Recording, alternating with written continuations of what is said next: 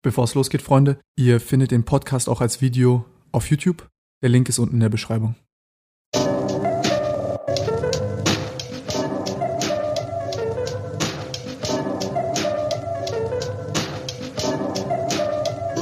In der heutigen Episode geht es um A D H S bei Erwachsenen. Ich bin mir ziemlich sicher, dass ich es habe, offen gesprochen. Deswegen werdet ihr heute viele Details aus meinem Leben hören, wo ich ganz offen davon spreche, wie ich es war als Kind, wie ich es heute mache, welche Probleme ich vielleicht noch heute habe und auch welche Stärken ich habe. Wir werden alles beleuchten und wir werden darübergehend hinaus noch über ein paar andere Sachen sprechen, vor allem über psychische Probleme, die durch die Corona-Pandemie hervorgerufen werden, sprechen. Also alles das, was wir, woran wir Leute alle leiden, also zum Beispiel Leute, die eine Depression bekommen, die sie unter normalen Lebensumständen gar nicht bekommen würden, aber die durch Corona induziert wird. Zu Gast ist heute Doktor Mona Abdel-Hamid. Ich werde mit ihr heute, also wir haben gerade gedreht, ich sag's euch, es wird unfassbar interessant, es ist eine lange Folge, aber es ist sehr intim, sehr interessant und auch sehr, sehr lehrreich. Ja, Freunde, äh, an alle Leute, die vielleicht das fühlen, dieses Chaos im Kopf haben, sich unverstanden fühlen, sich von unsichtbaren, impliziten Dingen, die keiner sagt, aber irgendwie überall um die Ecke lauern, unter Druck gesetzt fühlt, ähm, manche Leute mal vielleicht nicht verstehen, was man sagen will, mal vielleicht ein Wort zu viel redet, eine Abzweigung zu viel geht,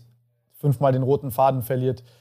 Fühlt euch nicht kacke, hört euch das an. Ihr werdet vielleicht auch die ein oder andere, ihr werdet definitiv die ein oder andere Stärke neben hier sehen. Und ich sag's euch ehrlich, ich hätte es mir nicht anders ausgesucht. Ich bin sehr, sehr glücklich drüber, dass ich gesegnet worden bin mit dem Ding hier. Es hat sehr viel Glück dazu gehört, aber hört es euch an, weil es gibt auch andere Leute, die Pech haben, nicht wissen, wie sie damit umgehen sollen und nur das Negative sehen. Und ich hoffe, dass wir euch heute viele positive Aspekte nochmal zeigen können von A D H S. Viel Spaß mit dem Podcast, Freunde, und vielen, vielen Dank für euren Support. Wenn ihr Fragen habt, gerne in die Kommentare. Ich lese mir die immer gerne durch. Ansonsten, ihr könnt auch gerne auf Instagram äh, Fragen stellen. Ich sehe die in den Kommentaren, ich sehe sie äh, auch als D M. Manchmal ist es vielleicht auch leichter, manchmal droppe ich euch einfach eine Voice oder so, wenn ich dann äh, äh, da bin. Das mache ich auch gerne mittlerweile. Viel Spaß mit dem Podcast, Freunde. Wir sehen uns beim nächsten Mal. Danke für den Support. Aber so, so liege ich daheim immer rum und dann lese ich so, genau ja, so. Das ist total für die Hände, ne? Du musst nicht gucken, wohin mit denen. Das ist total entspannt. Das gefällt mir, das fängt schon mal gut an. Als nächstes machen wir die Gewichtsdecke. ähm, ich würde sagen, wir, wir, wir drehen einfach, also wir, wir reden jetzt quasi einfach, ganz normal. Dann findet er irgendwann den Einstieg. Das Intro mache ich später, wo ich dich halt kurz einmal ordentlich vorstelle und so. Ähm, hab da immer die Erfahrung gemacht, dass es den Leuten immer ein bisschen unangenehm ist, wenn ich dann anfange, in Lobeshymnen von dir zu sprechen. Ich kann mich auch selber vorstellen. Das mache ich jeden Tag. Dann lass mal machen. Wollt ihr starten? Also dann lege ich... Läuft schon. Läuft, läuft schon. Ja, also mein Name ist Doktor Mona Abdel-Hamid. Ich bin psychologische Psychotherapeutin. Ich arbeite an zwei Unikliniken äh, und habilitiere gerade zum Thema A D H S im Erwachsenenalter. Ich bin eine kognitive Verhaltenstherapeutin und Supervisorin. Mache noch so einen kleinen Schlenker in Schmerz- und Schematherapie, wenn Patienten das wünschen oder es gerade passt. Das sind eben so die Fortbildungen und... Äh, wo ich auch kontinuierlich drin bin, mich weiter fortzubilden. Und auch Schmerztherapie. Mhm. Krass. Also wir werden ja heute über A D H S sprechen. Ähm, das wird wahrscheinlich der erste Teil sein oder die ersten zwei Drittel vom Podcast. Ich muss aufpassen, dass wir heute keine drei Stunden Folge machen. Äh, ich habe bei dir den, das erste Video, habe ich so einen kleinen sechsundzwanzig Minuten, glaube ich, war es, gesehen. Mhm. Ähm, einen kleinen Podcast. Jetzt werde ich hier angerufen. Ich mache mal schnell meinen Flugzeugmodus an. Ich hoffe, dass das Licht weiterhin anbleibt. Ja, sehr gut. Ähm, und äh, da muss ich sagen, das war sehr schön, du hast über die Pandemie gesprochen, was auch mit dir selbst gemacht hat. Das hat mir sehr gefallen, dass du auch so vor allem über dich selbst gesprochen hast, dass du gesagt hast, ey, ist auch okay, wenn man jetzt mal ein bisschen Handyspiele spielt und so. Und ähm, das war für mich super, super angenehm, vor allem dieser Wechsel zwischen ähm, sehr verständlich und sachlich, äh, wissenschaftlich erklärt zu, hey, wie ist es eigentlich bei mir selber? Und ich bin ja auch, äh, ich stehe ja nicht über dem Ding, nur weil ich die Mechanismen verstehe, sondern ich bin ja genauso auch Opfer von dem Ganzen, wie jeder andere auch. Und äh, das war super, super angenehm, das anzugucken. Und dann habe ich mir gedacht, ey, das wäre verrückt, mit dir einen Podcast aufzunehmen. Und jetzt bin ich äh, überglücklich, auch nachdem wir telefoniert haben. Ähm, also äh, sehr, sehr cool, dass du dir Zeit genommen hast, dass du hier bist. Und was du ja noch machst, ist, ähm, du machst ja auch Psychotherapie äh, mit Taubstummen. Mhm, Gehörlosen, ja. Genau. Äh, ah, Gehörlosen. Also die, genau, weil man sagt, naja, die haben schon eine Stimme. Sie mhm. haben eine Meinung, eine Position und deswegen ist dieses Wort taubstumm so ein bisschen nicht mehr en vogue, sondern eher gehörlos, weil die Meinung, die Stimme, die ist da. Die ist nur vielleicht nicht immer laut oder nicht immer in unserer deutschen Wortsprache zu hören. verrückt, weil, weil hier jetzt, also zu, zu, um vielleicht ein bisschen Kontext auch für euch alle zu geben, ähm, zu dem A D H S-Thema, damit werden wir anfangen. Da bin ich der felsenfesten Überzeugung auch von, dass ich äh, das habe, vielleicht jetzt nicht in der allerstärksten Ausprägung. Ähm, werden wir auch drüber sprechen, wie ich jetzt, da wie ich dann auch bei Ärzten war vor fünf, sechs Jahren und ähm, ja, halt Testbatterien machen lassen habe. Wir werden die Kriterien durchgehen, dann mal gucken, so, okay, wie ist das, wie ist eure Einschätzung, können wir dann... Brauchen wir keine saubere ärztliche Diagnostik machen, sondern wir können ja abstimmen, ob ich es habe. Nein, Spaß. äh, nehme ich ein bisschen Hops. Weil, weil, das finde ich super, machen wir gerne. Diagnosen. Können Nein, wir auch noch andere Diagnosen vorschlagen dann? Ja, genau, da können wir ganz, wir sind ja noch ganz viele Komorbiditäten, da können wir noch mal alles, alles mit in einen, einen, einen Topf werfen. Ähm, nee, da, darüber werden wir sprechen. Ähm, dann werden wir, dann werden wir sprechen, glaube ich, auch nochmal über die, die, die, die Corona-Situation. Also da, das war ja super spannend, dass du gesagt, okay, da, das führt dazu, dass man so eine Art künstliche Depression ähm, erzeugt. Äh, dazu später mehr. Also da, da sind wir alle von betroffen. Da gibt es ja auch noch viele andere Dinge, die, die den Menschen passieren, die super spannend sind. Ähm, und dann, was auch noch spannend ist, ist ähm, zu den, zu, zu, zu den, ähm, zu den gehörlosen Menschen. Äh, ich Meine Familie kommt aus Montenegro, wir sind da immer dann jedes Jahr zwei, zwei Monate oder so immer dort gewesen im Sommer und da war ähm, eine Schule für Taube, also für, für, für gehörlose Menschen und wir haben immer mit denen Fußball gespielt. Äh, jetzt lachst du noch, wir hatten halt damals Verständnisprobleme als Kinder und das war dann halt schon im Endeffekt Krieg jedes Mal. Also das war dann sehr, sehr, sehr, sehr asozial alles. Ähm, ist später besser geworden, aber auch dann dazu, also ich habe auch viel Erfahrung gehabt mit, mit Menschen dann im Sport, äh, was das angeht. Das wäre das wär dann auch ein sehr, sehr spannendes Thema, ähm, darüber am Ende dann nochmal zu sprechen. Und ja, das sind, glaube ich, jetzt so die Dinge. Du machst äh, äh, ha- äh, Habilitation, heißt, du willst dann auch äh, als Dozentin? Ich doziere schon total viel. Also mhm. heute Morgen auf dem Weg hierhin erstmal aus dem Zug online. Das ist der, der Vorteil, wenn man jetzt viel digital macht. Ähm, Was ist aus dem Zug eine Vorlesung? Aus dem Zug nicht eine Vorlesung, ein Seminar, ein Wahlfach ah. zu ärztlicher Gesprächsführung. Und da haben wir auch über Gesundheit und mit den Studenten online gemacht. Das war total spitze. War richtig schön. Also ich mache da schon ganz, ganz lange Lehre an der Uni. Und jetzt im Oktober mache ich einen großen Haken dran, dass ich jetzt nach dem Doktor sozusagen den P D, diesen Privatdozenten habe. Das ist in Deutschland so ein Titel, den gibt es international, glaube ich, nicht wirklich. Da wirst du dann irgendwie direkt Prof oder so, aber hier gibt es halt diese, diese Erlaubnis zur Lehrbefähigung, ist halt die Habilitation.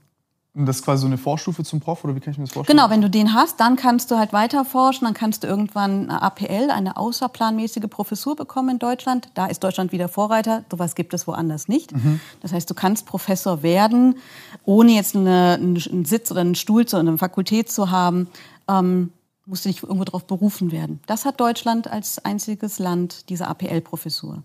Ja, das, das ist sehr cool.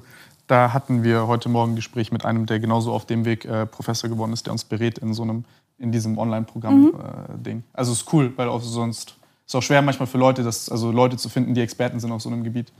Das ist dann halt immer so, heißt dann auch sehr viel. Nee, ist cool. Ähm, und Unikliniken spezialisiert auf A D H S, ähm, Wie, also wie, wie bist du dazu überhaupt gekommen? Das finde ich spannend. Also warum ausgerechnet das? Also dass ich in die A D H S reingekommen bin, war damals mehr oder weniger ein Zufall. Ähm, ich war immer erst sehr skeptisch und hatte so aus meiner Ausbildungszeit den Eindruck gewonnen, ach, jeder kriegt eine A D H S. Und da war ich eher so, eher so anti. Nein, will ich nicht. Und dann hatte ich mich in der, im L V R-Klinikum Essen, was ein Teil der Uniklinik Essen äh, ist, beworben.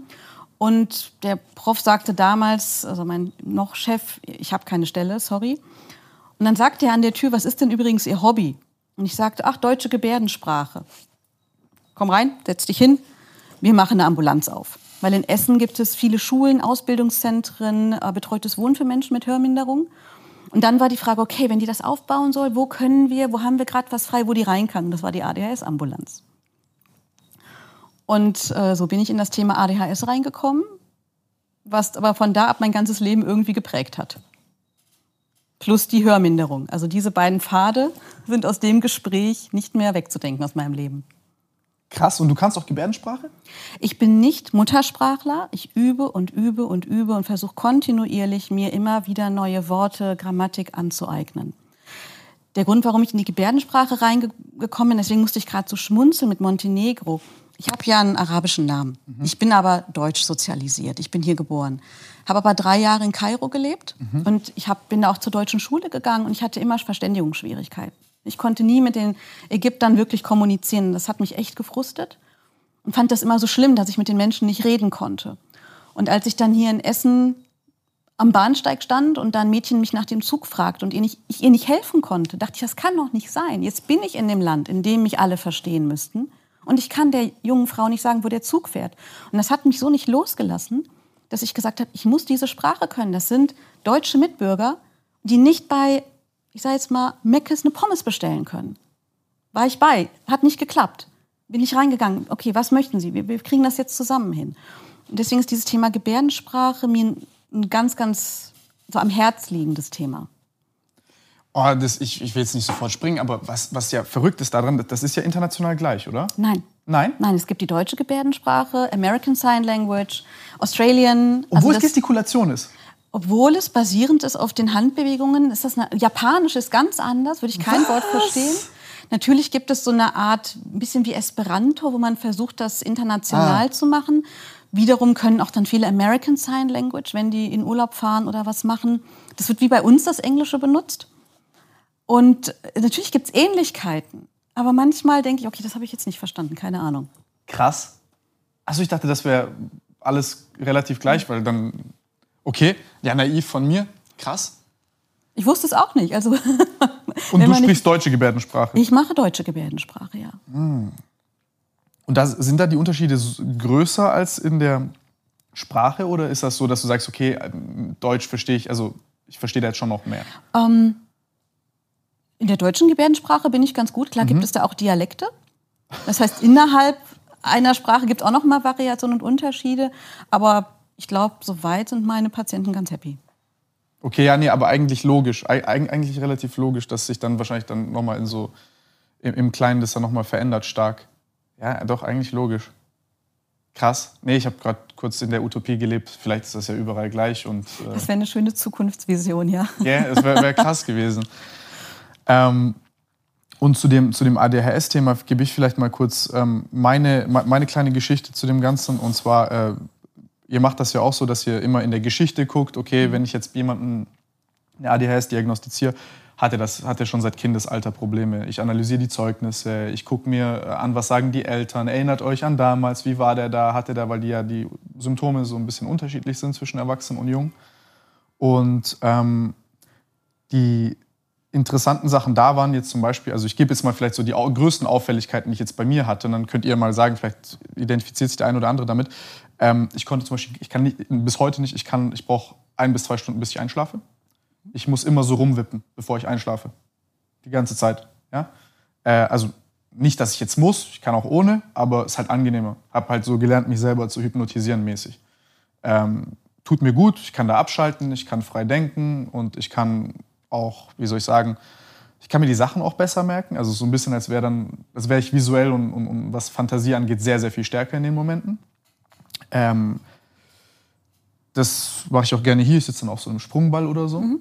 Ähm, das ist, das ist eine Sache, die äh, vielleicht auch so eine Strategie, die man sich selber für die innere Unruhe äh, überlegt hat. Da äh, wusste ich jetzt, das Einzige, was ich jetzt da kannte, ist diesen Zusammenhang mit zum Beispiel so Restless Leg Syndrome, was aber eigentlich ja nochmal was anderes ist, was ich jetzt zum Beispiel nicht, also ich glaube nicht, dass ich das habe, ähm, aber fühlt es dann doch schon sehr ähnlich an. Also jetzt zum Beispiel hier, witzigerweise, so wie du jetzt zum Beispiel sagst, mit dem Kissen jetzt hier so, ist das angenehm. Da wird er wahrscheinlich jetzt noch sagen, oh mein Gott, der Tim bewegt sich weniger als sonst, aber sonst in dem Podcast ist immer so, wir können keinen näheren Bildausschnitt nehmen, weil ich immer, dann bin ich mal hier, dann bin ich mal hier, dann bin ich mal hier und genauso sitze ich auch da. Also so still sitzen ist für mich halt einfach, bin schlecht in dem Sport. Ja. Ähm, und ähm, lustigerweise, also was jetzt da vielleicht interessant ist, ähm, sorry, dass ich springe, aber ist, was jetzt dieses, dieses rhythmische Ding da angeht, weil jeder ja so ein bisschen seine eigenen Coping-Mechanisms dafür findet, ist, was ähm, mir aufgefallen ist, ich habe dann geguckt, dann haben die das irgendwie Jaktation genannt und ja, da bewegst du dich, das haben irgendwie Kinder, die äh, neglected worden sind in Waisenhäusern und so, also das ist das Einzige, was ich dann halt lesen kann unter dem Ding. Es, es gibt sehr, sehr wenig Daten dazu, Deutsch wie Englisch. Lustigerweise war das eine der wenigen Situationen, wo es auf Deutsch mehr Daten gab als auf Englisch. Und dann saß ich da und ich dachte so, ja, aber ich bin nicht in einem Waisenhaus aufgewachsen und so mein Verhältnis zu meiner Mutter ist eigentlich gut. Also es ist ja nicht so, dass ich jetzt hier so, ne, dass ich jetzt hier neglected worden bin oder so. Ich mache das halt selber, so Autostimulation mäßig, so gefällt mir halt. Also irgendwie ist halt ein Selbstverstärker dadurch. Okay, so, Was dann? Dann habe ich jetzt aber zwanzig zwanzig das erste Mal etwas gelesen, wo Leute das mit einem positiven Framing untersucht haben und geguckt haben, okay, was ist denn vielleicht das, der Benefit, der dadurch entstehen kann.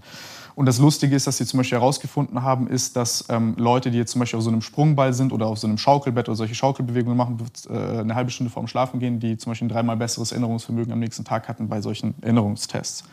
Ähm, was ich bei mir auch lustigerweise sehe, also dieses Konsolidieren von Langzeiterinnerungen, ist wie so ein Vortraum-State, ganz schwierig zu erklären, indem man nochmal durch super lockere Assoziationen sehr viele Dinge miteinander verknüpfen kann.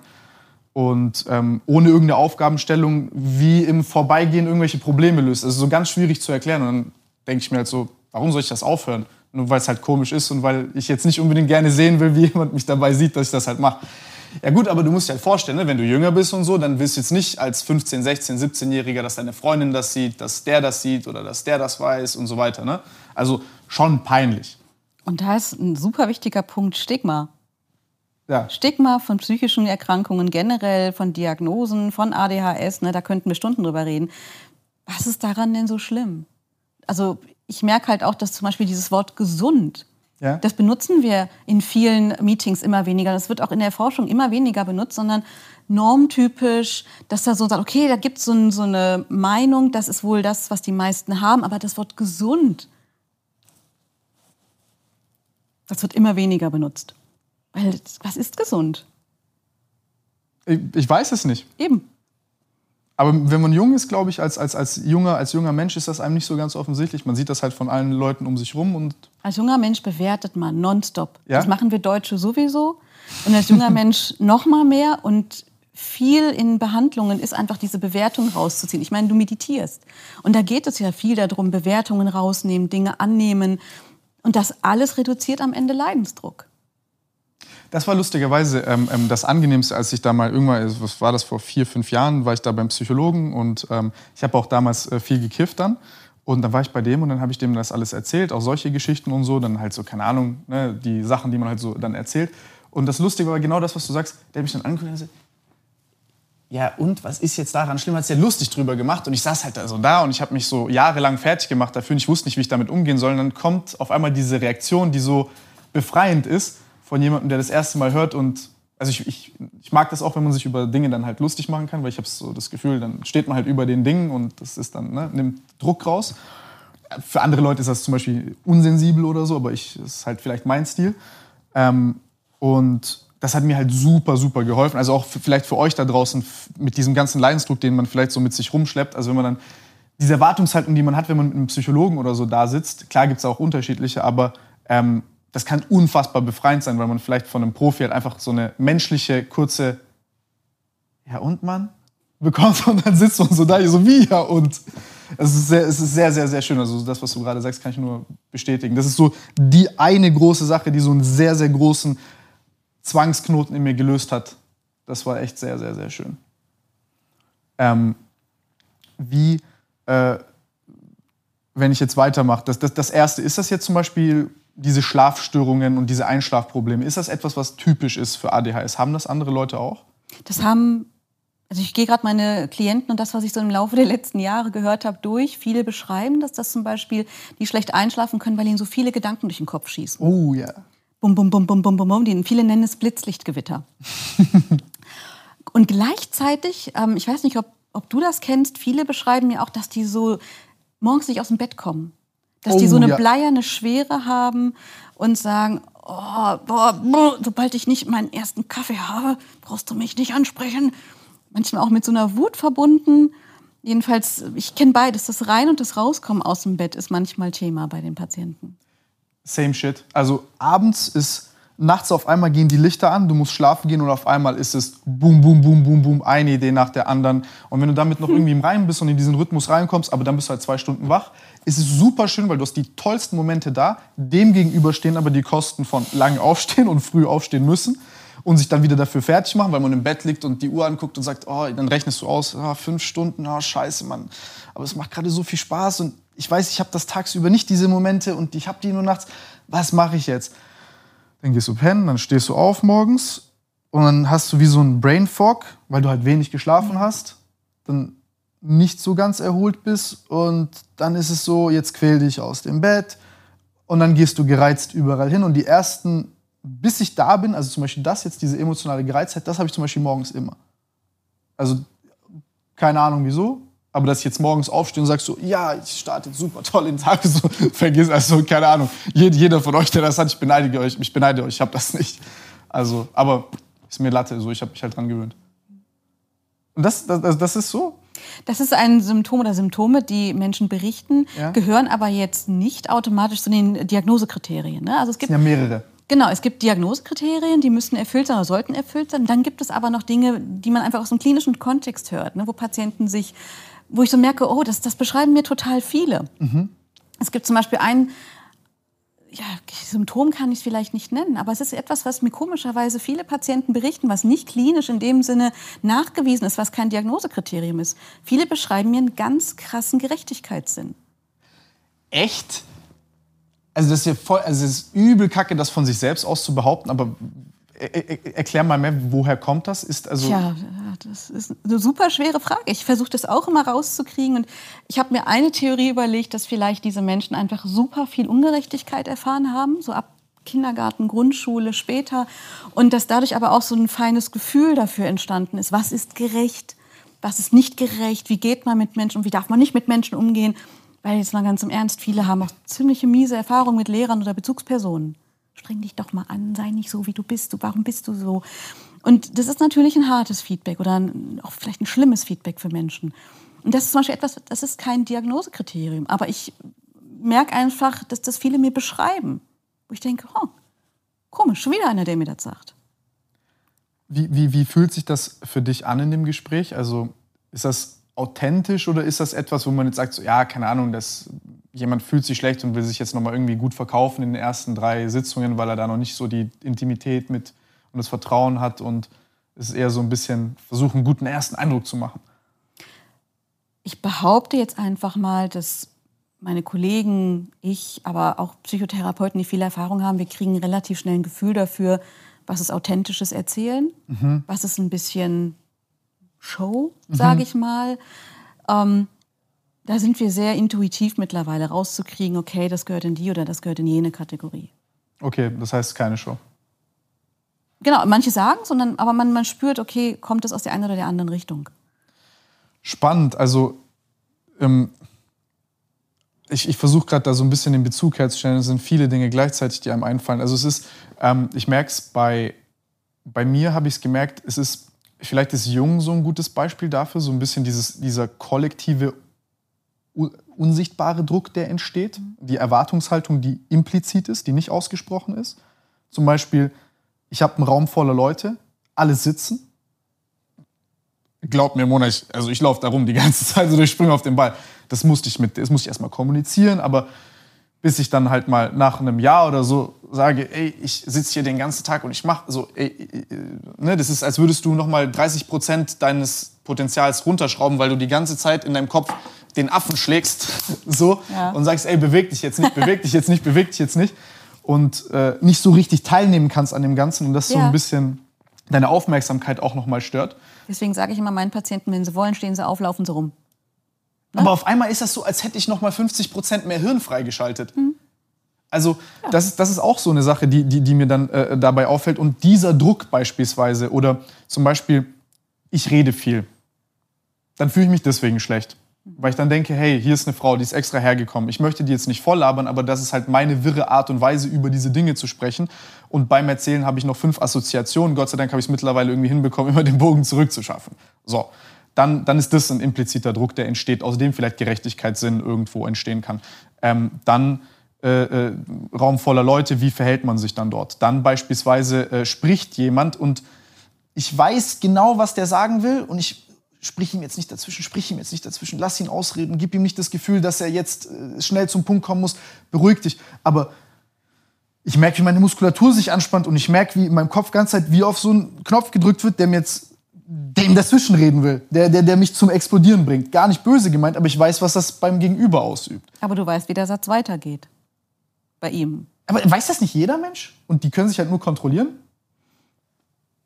Du, ich ich, sag, ich wollte jetzt nicht sagen du, aber ich sage jetzt mal, Menschen mit A D S sind ein bisschen schneller. Ne? Die sind schon drei Schritte weiter gehüpft und wissen schon, wie der Satz endet. Und dann wird's langweilig. Das, das ist jetzt auch eine spannende Frage. Ist das tatsächlich so? Weil ich, ich sage mir halt zum Beispiel immer, wenn ich dieses Gefühl habe, sage ich mir halt immer, also meine persönliche Strategie ist, Tim, halt die Fresse, lass die Leute ausreden, auch wenn ich oft die unterbreche. Ähm, jeder Mensch hat, also ich versuche immer so die Prämisse in meinen Kopf zu pumpen, ähm, jeder, der mir gegenüber sitzt, egal wer, äh, hat sehr, sehr viele Dinge, von denen ich lernen kann.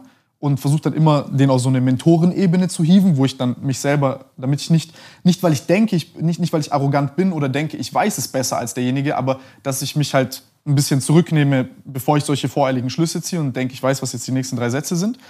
Ähm, aber gleichzeitig ist dieses zwei, drei, ja, die zwei, drei Schritte sind ja für uns alle offensichtlich und jetzt springen wir nochmal drei weiter, ist für mich selbstverständlich, dass es irgendwie eine Ordnung hat für mich, aber für alle anderen ist es dann super verwirrend. Und dann bin ich da und dann denkst du so, ja okay, du bist komplett isoliert, alienated, alleine, keiner checkt's. Wie? Mhm. Und dann, dann bist du so da und du merkst irgendwie, du, dir ist ja die ganze Zeit bewusst, dass du anders bist und dass du's. Und dann kommt gleichzeitig die Wertung, das ist falsch. Du setzt andere Leute unter Druck. Was mache ich jetzt? So, wie verhalte ich mich jetzt? Und dann kommst du auf einmal in so eine, so eine paralysierte Situation und ich halt so eine Schockstarre, wo du sagst, okay, wie, was ist falsch, was ist richtig, dann kommst du in so Zwangsdenken und bist dann so, ich will dir nicht auf den Sack gehen und dann ist auf einmal, und dann hast dein ganzes Talent, richtet sich auf einmal gegen dich. Also so vielleicht mal, keine Ahnung, vielleicht versteht das ja jemand, aber das ist so. Ja, ich kann dem gut folgen. Ich kann dem gut folgen, da passiert eine Menge. Du bist ein, man ist schneller, schneller als die anderen, du willst aber ja sozial adäquat, sozial kompatibel mit den Leuten reden und auf einmal richten sich sozusagen die ganzen inneren Kritiker gegen dich. Mensch, warum hast du nicht? Und ich sag's mal so, ähm, so ein bisschen die ganzen personifizierten Feedbacks, die man so als Kind oder als junger Mensch gehört hat, jetzt sei nicht so und sei doch still, ne? Die hat man ja irgendwie angenommen. Ja. Und du bist in so einer Situation und diese ganzen automatischen Stimmen springen wieder an und ja, es wäre so, als ob du wieder irgendwie fünf bist und in der Klasse sitzt und dir anhören darfst, sei nicht so. Nur du machst das jetzt selber mit dir. Und daraus, und, und dann glaube ich, ist, ist schon, glaube ich, auch ein logischer Schritt, dass man irgendwie sagt, okay, das, das empfindet sich einem gegenüber selbst ungerecht an. Und dann doch, das, das, das. Okay, aber das habe ich noch nie gelesen oder gehört, das ist krass. Es ist, wie gesagt, nur mein klinischer Eindruck, dass ich manchmal denke, ah. Ja, aber das ist ja viel wertvoller, das ist ja das, was in zehn Jahren dann in diesen Büchern steht. Vielleicht. Vielleicht. Ich, weißt du was, ich glaube, ich müsste eine Studie dazu machen. Hm. Kann man das messen, Gerechtigkeitsempfinden? Müsste ich gucken. So Values mit, Müsste ich gucken. Es gibt, es gibt mittlerweile ja auch Studien zu ähm, Gerechtigkeitsempfinden bei Spielen, Spieltheorie. Da gibt es sicherlich auch irgendwas um Gerechtigkeit ähm, im Kontext... Äh, Ja, warum nicht? Das Witzige ist aber hier, ähm, dass das, also diese, diese Fairness hier war sehr, äh, also das ist zum Beispiel, man kann sagen, was man will dann über A D H S, aber wenn das tatsächlich eine Komponente davon ist, das ist eine Sache, die ähm, diese Vertrauenswürdigkeit, also ob das jetzt im Geschäft ist oder auch im Privatleben, das ist extrem, extrem wertvoll. Also das ist, das kann, kann ich nur sagen, ähm, wenn man vielleicht selber viel Ungerechtigkeit gefühlt erlebt hat in mhm. seinem Leben, ist das eine sehr, sehr, sehr schöne Sache auch für andere Menschen. Die nehmen das dann auch lieber in Kauf, wenn du die mal unterbrichst, weil die sagen dann, ja, der ist zwar vielleicht ein kleiner Asozialer, also jetzt zu mir, aber der meint's nicht böse. Ja, das, das, das federt das Ganze dann auch schon mal ab. Also das ist doch dann mal schön. Das ist ein kleiner Trade-off, ne? Dann ja, und wenn keine Bewertung stattfindet, ne? Der ist einfach so, nimm's nicht übel, ohne Bewertung sind die Dinge in Ordnung. Das ist, ich finde das so schön, wie leicht du das sagst. Das, also ich, ich, ich werte, also bei anderen werte ich da gar nicht, aber bei mir selber schon. Außer ich bin in so einem Rage-Modus. Das ist auch so eine Sache. Ticken, tickt man dann mal gerne so schnell aus? Ist ein bisschen aggressiv? Ja. Ja, was wie? Hast du denn schon kaputt gemacht? Ich, ja, Schranktüren und Wände und so. Aber hier bin ich... ich hier hier, kriege ich, hier habe ich es eigentlich sehr gut im Griff, muss ich sagen. Also da, da hilft das Meditieren zum Beispiel sehr. Und Sport. Das, das hilft. Also ich versuche das... ortsgebunden zu machen und alleine. Also wenn ich dann sauer bin, dann wissen ein paar Freunde und Freundinnen, die wissen das dann, dann raste ich da aus. Leute, die das können, wo ich das dann auch versuche, produktiv zu kanalisieren und in irgendeinen Vorwärtsauftrieb äh, reinzustecken, aber ungezielt und so. Also als ich jünger war und unzivilisiert war, war das schlimmer. Also geschlagen, Scheiße gebaut, Sachen kaputt gemacht. Hat halt Spaß gemacht. Mit der Faust vor die Wand? Ja, ja, ja. Ja, ja, ja. Was hast du mit deiner Hand? Wie hast du die gebrochen? Ach so, ja, wo ich sitzen geblieben bin. Er ist dann auch so ausgerastet, dass er mit der Faust gegen die... hat die Hand gebrochen und so. Wir sind da schon. Also. Das ist ein Zeichen für Impulsivität. Ein anderes Zeichen für Impulsivität, da gibt es so zwei Bereiche. Das ist auf der einen Seite nicht mit Geld umgehen können. Das unterstelle ich dir jetzt nicht. Ne? Ich sage nur, so, ich sehe was und ich will es sofort haben und denke so später, fuck, scheiße. Äh, beides. Ich bin ungeduldig. Mhm. Das ist, äh, ich bin sehr ungeduldig. Was gut und schlecht ist.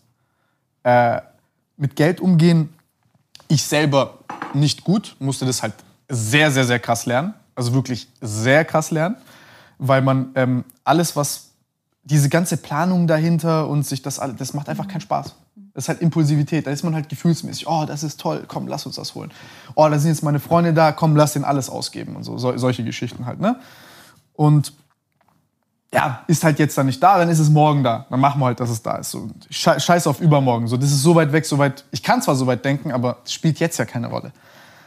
Ähm, ist nicht richtig.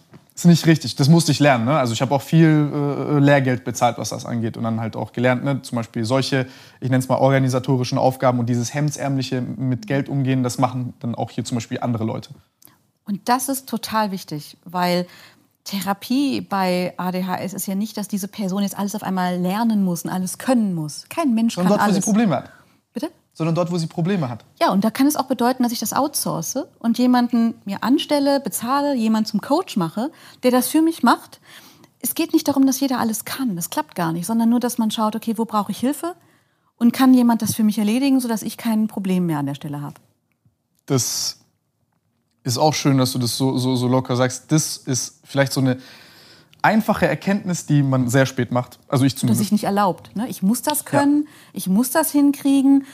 Und ich, ich genau frage auch ganz oft meine Klienten, wer darf denn mit ihrer Erlaubnis Coach bei ihnen sein? Ich will natürlich immer vermeiden, dass Eltern oder Partner so Co-Therapeuten werden. Da geht die Beziehung kaputt, geht gar nicht. Das ist echt schlimm. Geht gar nicht.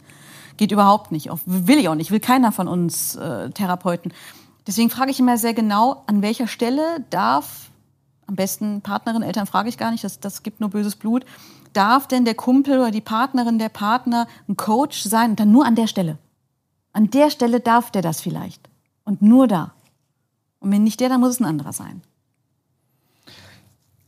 Das ist zum Beispiel, also witzig, also wie wir das jetzt zum Beispiel hier handhaben, alles, was zum Beispiel mit Buchhaltung, Finanzen und Co. angeht, da gibt es dann Dinge, die ähm, bis zu einem gewissen Rahmen quasi ohne mich gehen und wo äh, die Strukturen vordefiniert sind und der ganze Prozess, den muss ich nicht einhalten. Ich bin da ein bisschen wie so ein, wie soll ich sagen, wie so ein, wie so ein Abenteurer. Ich, ich guck, ich entdecke gerne eine neue Insel. Aber sobald ich alles gesehen habe, ist langweilig. Das ganze Feld dort beackern und das Maximale daraus rausholen, das kann jemand anders dann machen. Aber ich will lieber noch was Neues entdecken. Mhm. Und ähm, da habe ich dann gemerkt, dass ich immer hinter mir irgendwo Leute brauche, oder jetzt nicht, nicht hinter mir im, im, im hierarchischen Sinne, sondern einfach äh, Leute, die quasi das verwalten und, und, und, und auch sich darum kümmern, verantwortungsbewusst. Und ähm, das ist jetzt zum Beispiel... Was ist da jetzt ein gutes Beispiel für? Ich würde zum Beispiel niemals diese Videos machen können, wenn ich sie selber schneiden müsste. Das ist der größte Horror für mich überhaupt. Also ich kann mich jetzt zum Beispiel hier hinsetzen, wenn mich eine Sache interessiert, dann sitze ich hier bis ein Uhr nachts ohne Probleme, wirklich ohne auch nur irgendein Problem, ohne einen Schluck Wasser und lese fünfzig Seiten und lese nebenher nochmal drei Bücher. Bei jeder Querverlinkung, die ich habe, bei jeder lockeren Assoziation, die ich habe. Und habe dann mein wirres Geflecht an Wissen irgendwie. Anstatt, dass ich... Ähm, zum Beispiel ein Video schneide oder so, was linear betrachtet offensichtlich erfolgreicher, sinnvoller ist und das alles andere ist dann aber irgendwie nicht sofort ummünzbar zu irgendwas. Und das ist dann auch wieder so eine wirre Logik, mit der man irgendwie mit den Leuten dann auch wieder klarkommen muss und denen es kommunizieren muss, was, was schwierig ist. Und auf der anderen Seite, ähm, was, was, was, ich hatte gerade noch was, was ich, was ich dir sagen wollte, ähm, wegen, wegen, wegen, wegen Coaches und wegen Organizing. Ähm, ja, also zum Beispiel hier, hier, hier, sind, hier sind dreißig Leute, die arbeiten. Das sind super, super viele Dinge, die man irgendwie so das Gefühl hat, okay, man begreift die, man versteht die, man muss die begreifen, also muss die so die Axiomatik dahinter begreifen, wie funktioniert das, damit man auch lustigerweise andersrum den Leuten helfen kann, also so wie die dich coachen, man die auch irgendwo coacht. Ja. Ähm, aber genau, äh, zum Beispiel meine Leute haben, ich, ich bin mit Zeit katastrophal. Mhm. Also ich habe mit Zeit wirklich, ich habe, also ich habe ein Zeitgefühl, aber es ist mir halt egal. Also wenn ich zum Beispiel sage, wir treffen uns um zwölf Uhr, dann laufe ich um zwölf Uhr los.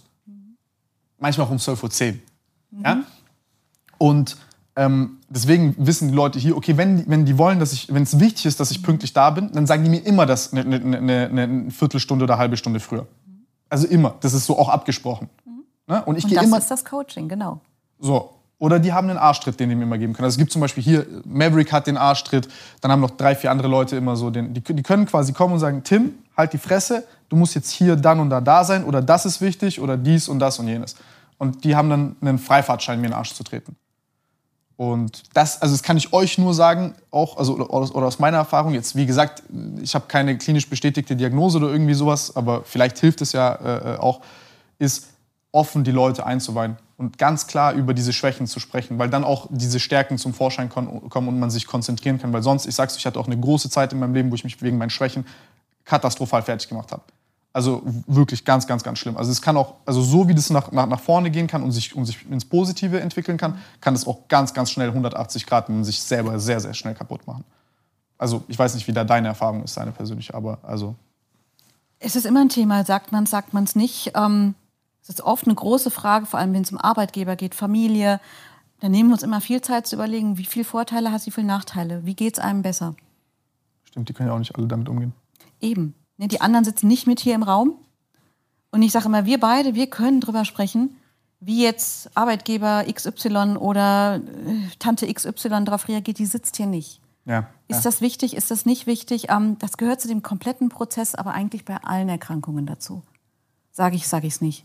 Wie sage ich's? Wem sage ich's? Wann sage ich's? Witzig. Da bin ich zum Beispiel jetzt so super impulsiv. Kommt da, daher auch vielleicht so eine krasse Offenheit? Oder? Sagen wir mal so, ich, ich formuliere es mal anders. Menschen mit A D H S oder A D S, wie immer du es jetzt nennen willst, erleben schnell Nähe. Mhm. Fühlen ja, sich schnell ja, sehr ja, nah. Ja, ja, ja. Und Beziehungen oder auch One-Night-Stands sind dann relativ schnell da und dann wieder auseinander, weil dann, dann zwingt das wieder zurück. Weiß nicht, wovon du sprichst. Ich habe die Frage extra nicht gestellt, weil Impulsivität kann nämlich auch bedeuten, viele wechselnde Partnerschaften gehabt zu haben, weil man ganz schnell diese Nähe fühlt und dann so ein bisschen emotionale Achterbahn. Wieso, wieso ist das dann weg? Also wieso hat man dann da, wieso erlebt man diese Nähe so schnell? Also... Gut, das Warum kann ich dir jetzt ehrlich gesagt auch nicht erklären, aber dieses Impulsive, sich schn- sehr schnell darauf einlassen, sich auf die Person konzentrieren, mhm. da entsteht sehr schnell so ein, so eine, so ein Wave, so eine Welle, da ist man ganz nah. Ähm, und dann kommt die Impulsivität wieder dazwischen, dann, dann streitet man sich auf einmal ganz schnell und äh, es explodiert dann. Die eigenen Stimmungsschwankungen kommen dann noch dazu. Diese Stimmungsschwankungen sind auch interessant. Also zum Beispiel, ähm, ich habe wirrer, wirrer, wirrer Cut. Ähm, ist, man berichtet ja auch häufig, dass diese Impulsivität gepaart kommt mit so einer gewissen emotionalen Instabilität. Dass man sehr stark oszilliert zwischen mal sauer werden, sehr starke Euphorie und Begeisterungsvermögen. So äh, hat man jetzt gerade vielleicht ja auch gemerkt, ich komme impulsiv, gib den Ratschlag, sagt, macht, seid offen, bla bla, dann kommst du relativ so, so ein bisschen, komm Junge, jetzt kannst du nicht davon ausgehen, dass jeder das so sieht wie du, so mach mal halblang. Äh, äh, der eine sieht das dann als motivierend, der andere sagt, Gott sei Dank hat sie den Einschub gemacht, der Spinner, was redet der hier? Und dann kommt äh, im nächsten Schritt... Ähm, ist man dann jetzt wieder euphorisch, dann, dann geht es wieder runter wegen so einer Kleinigkeit, weil man auch so, so eine gewisse Sensibilität hat diesen Kle- Kleinigkeiten gegenüber. Also so, so impulsiv, wie man ist, merkt man auch direkt danach und an der Reaktion der Menschen ja sofort, kriegt man das Feedback, mit, ermittelt das, also hat ein Gefühl, Gefühl dafür und dann oszilliert man auch dadurch so ganz schnell halt hoch und runter. Ja? Äh, und im nächsten Schritt denke ich mir dann, scheiße, ich bin ja auch super ablenkbar dadurch.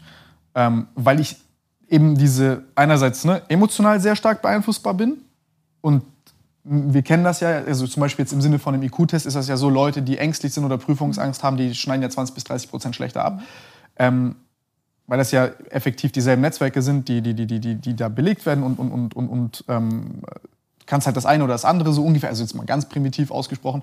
Und dann sage ich, okay, jetzt muss ich mich ja davor irgendwie schützen, ich muss emotional stabil sein, dann mache ich sowas wie Meditation. Okay, das ist jetzt die erste Säule, wie ich mich stabilisiere.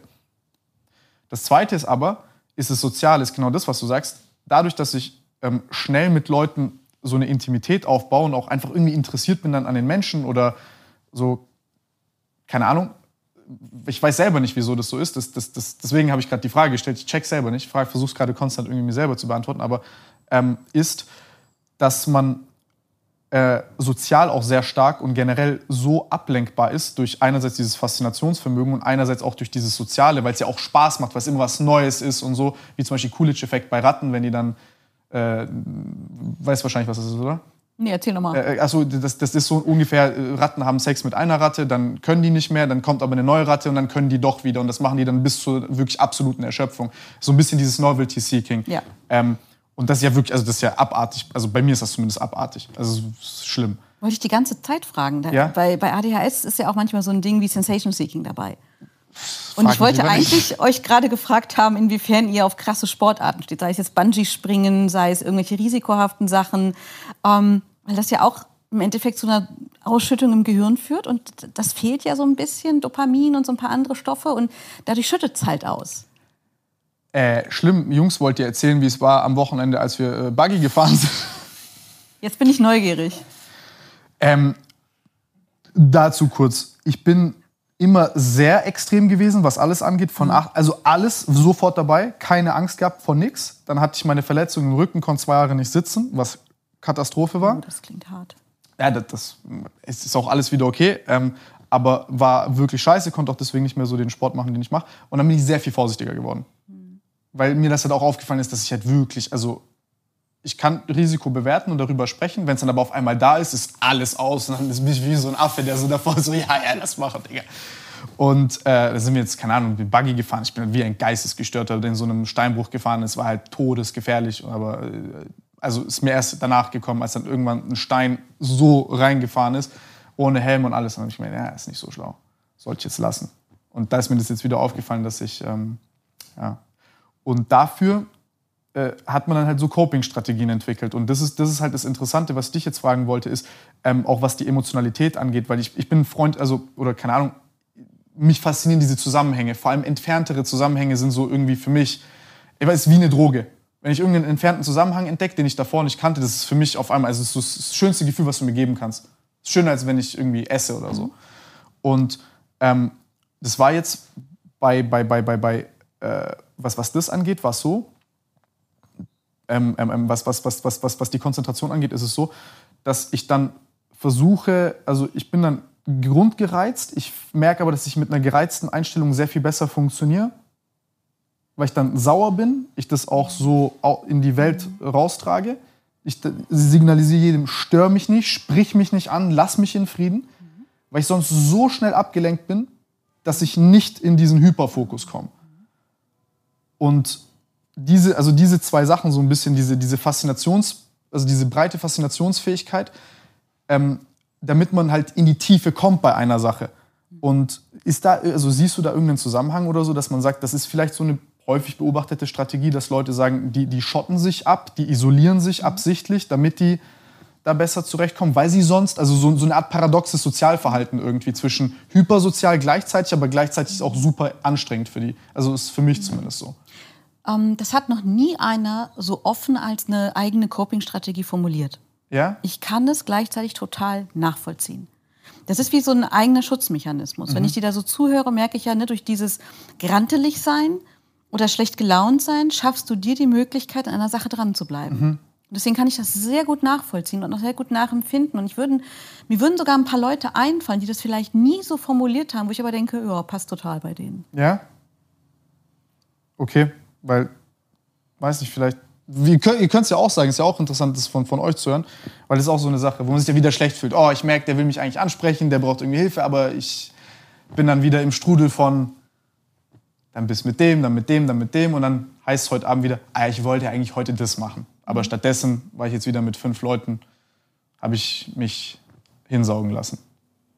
Diese inneren Kritiker sind schon hartnäckig, ne? Diesen, ist das bei allen so? Oder? Das haben wir alle. Diese, ja? Ich nenne das immer so was wie die inneren Dämonen. Die tragen wir alle mit uns rum. Die sitzen auf der Schulter und erzählen die ganze Zeit, was wir hätten besser machen können, wo wir scheiße sind, bla bla bla bla bla. Wie so ein Papageichen hier auf der Schulter. Die ganze Zeit sind die da. Die Frage ist für alle Menschen, wie sehr höre ich auf das, was auf meiner Schulter passiert? Wie sehr glaube ich diesem Ding auf meiner Schulter, was er da erzählt? Und sei es Therapie, sei es Coaching, sei es einfach nur Reifung. Es ist eine große Leistung, von dem da der Boss zu werden und zu sagen, weißt du was, ich frag dich und dann darfst du was erzählen und dann hältst du die Schnauze zwischendrin. Und das ist auch, ich sag mal, so ein bisschen das Ziel von Therapie, Menschen zu helfen, dass die auf das dann nicht mehr hören. Ja. Ist das, ist das dann bei Leuten mit A D H S wesentlich schlimmer? Also das, das hat ja mhm. jeder Mensch. Das, ähm, wie vorhin gesagt, dadurch, dass man ab Grundschule, ab Kindergarten so viel negatives Feedback oft bekommt, sei nicht so, sei nicht so anstrengend, streng dich doch mal an, warum bist du nur so? Das mal so als Zusammenfassung. Ähm, mhm. Führt natürlich dazu, dass diese Stimmen recht lebendig sind. Und das wiederum führt dazu, dass depressive Erkrankungen nicht selten mit A D H S Hand in Hand gehen. Das hat eine biologische Komponente und gleichzeitig auch eine rein psychologische Komponente aufgrund der Dinge, die ich erlebt habe. Also so oder so, ich kann es mir aussuchen, woran es liegt. A D H S und Depression sind zwei gute Freunde, die meistens Hand in Hand mich besuchen kommen. Und wie ist es mit Angst? Angst seltener. Ja?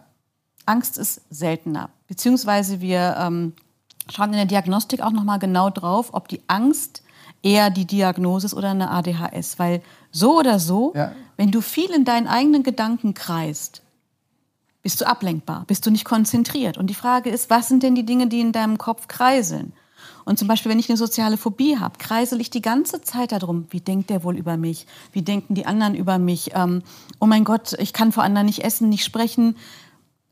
Dann ist diese Ablenkbarkeit und Konzentrationsproblematik was anderes. Auch wenn es nach außen gleich aussieht. Aber Depressionen, das geht auch aufgrund dieser emotionalen Schwankungen, geht das viel Hand in Hand mit A D H S. Witzig. Das mit den Sozialphobien ist ja gerade auch eine lustige Sache, dass du ansprichst, weil wir hatten ja am Anfang gesprochen wegen äh, meiner ganzen A D H S-Diagnostik und so, die ich gemacht habe und mir am Ende gesagt worden ist, ich habe das nicht, ähm, weil ich ja keine Einschränkungen im Alltag und so habe. Und das mit der Sozialphobie gerade ist auch witzig, weil ich habe genau diese Gedanken, aber ich habe halt gesagt, gut, ich muss jetzt halt lernen, das trotzdem zu machen, weil es mein Job. Siehst du, du hast den, den Dämon hier, ne? Der ist laut, der redet auch gerade, während wir reden, aber ich muss mich halt, muss halt versuchen, irgendwie damit umzugehen. Das, das, das ist halt witzig, ja? Genau, genau. Darum geht's, mit dem umgehen können. Aber man wird's nicht los, das ist halt so das äh, Faszinierende. Boah, wenn du da einen Weg gefunden hast, wie du den loswirst, dann bist du der Influencer der Welt. Dann, dann bist du on the top, wenn du den Weg gefunden hast, dass das gar nicht mehr da ist. Dann hat man auch unrealistische Ansprüche mal gerne. Ja, de, wenn diese, ich sag mal, dieser Dämon sagt, das hättest du besser machen können, mhm. das hättest du aber schöner machen können und ich streng dich noch mal ein bisschen mehr an. Ja. Ja. Wie, wie, wie geht man dann zum Beispiel damit um? Ist das was, was äh, häufig mit A D H S äh, in Zusammenhang hängt? Ähm, Perfektionismus? Viele Menschen haben sich selber als Coping-Strategie so eine Art Perfektionismus angeeignet. Wenn ich halt immer vergesse, dann den Herd auszumachen, die Tür zuzumachen, dann muss ich halt aktiv dagegenhalten. Das heißt, es gibt natürlich einzelne Menschen, die sehr zwanghafte Züge entwickeln, ja. weil die sich selber versuchen zu lenken und zu leiten. Ne, sich aneignen, dreimal den Herd zu kontrollieren, fünfmal das Auto zu kontrollieren. So als eigene Maßnahme dagegen. Wenn sie sich nicht auf einen anderen verlassen können, dass die andere Person sagt, du geh du mal vor, ich gehe als Letzte aus dem Haus, ich schließe noch mal alles ab. Wenn die Person nicht hat, dann versuchen einige Menschen, es selber zu regeln. Das ist... Äh Aber wenn man, wenn man sich das früh alles beibringt, das ist auch so eine Sache, wie, weil wir haben jetzt viel über, über so ein bisschen, ich nenne es mal das Phänomen so, vielleicht anhand, als jetzt mal, ob ich jetzt das Beispiel bin oder nicht, aber versucht beispielhaft drüber zu sprechen. Gibt es da irgendwas, was wir noch vielleicht vergessen haben oder irgendwas, wo du jetzt sagst, das ist noch eine große Auffälligkeit, die dir einfällt? Desorganisiertheit ist ja eine Sache, ähm, Hyperaktivität. Ja, da ist es mit der Impulsivität Hand in Hand. Und das ist so, man sagt ja, es gibt so verschiedene Diagnosegruppen, also Gruppen innerhalb der Diagnose.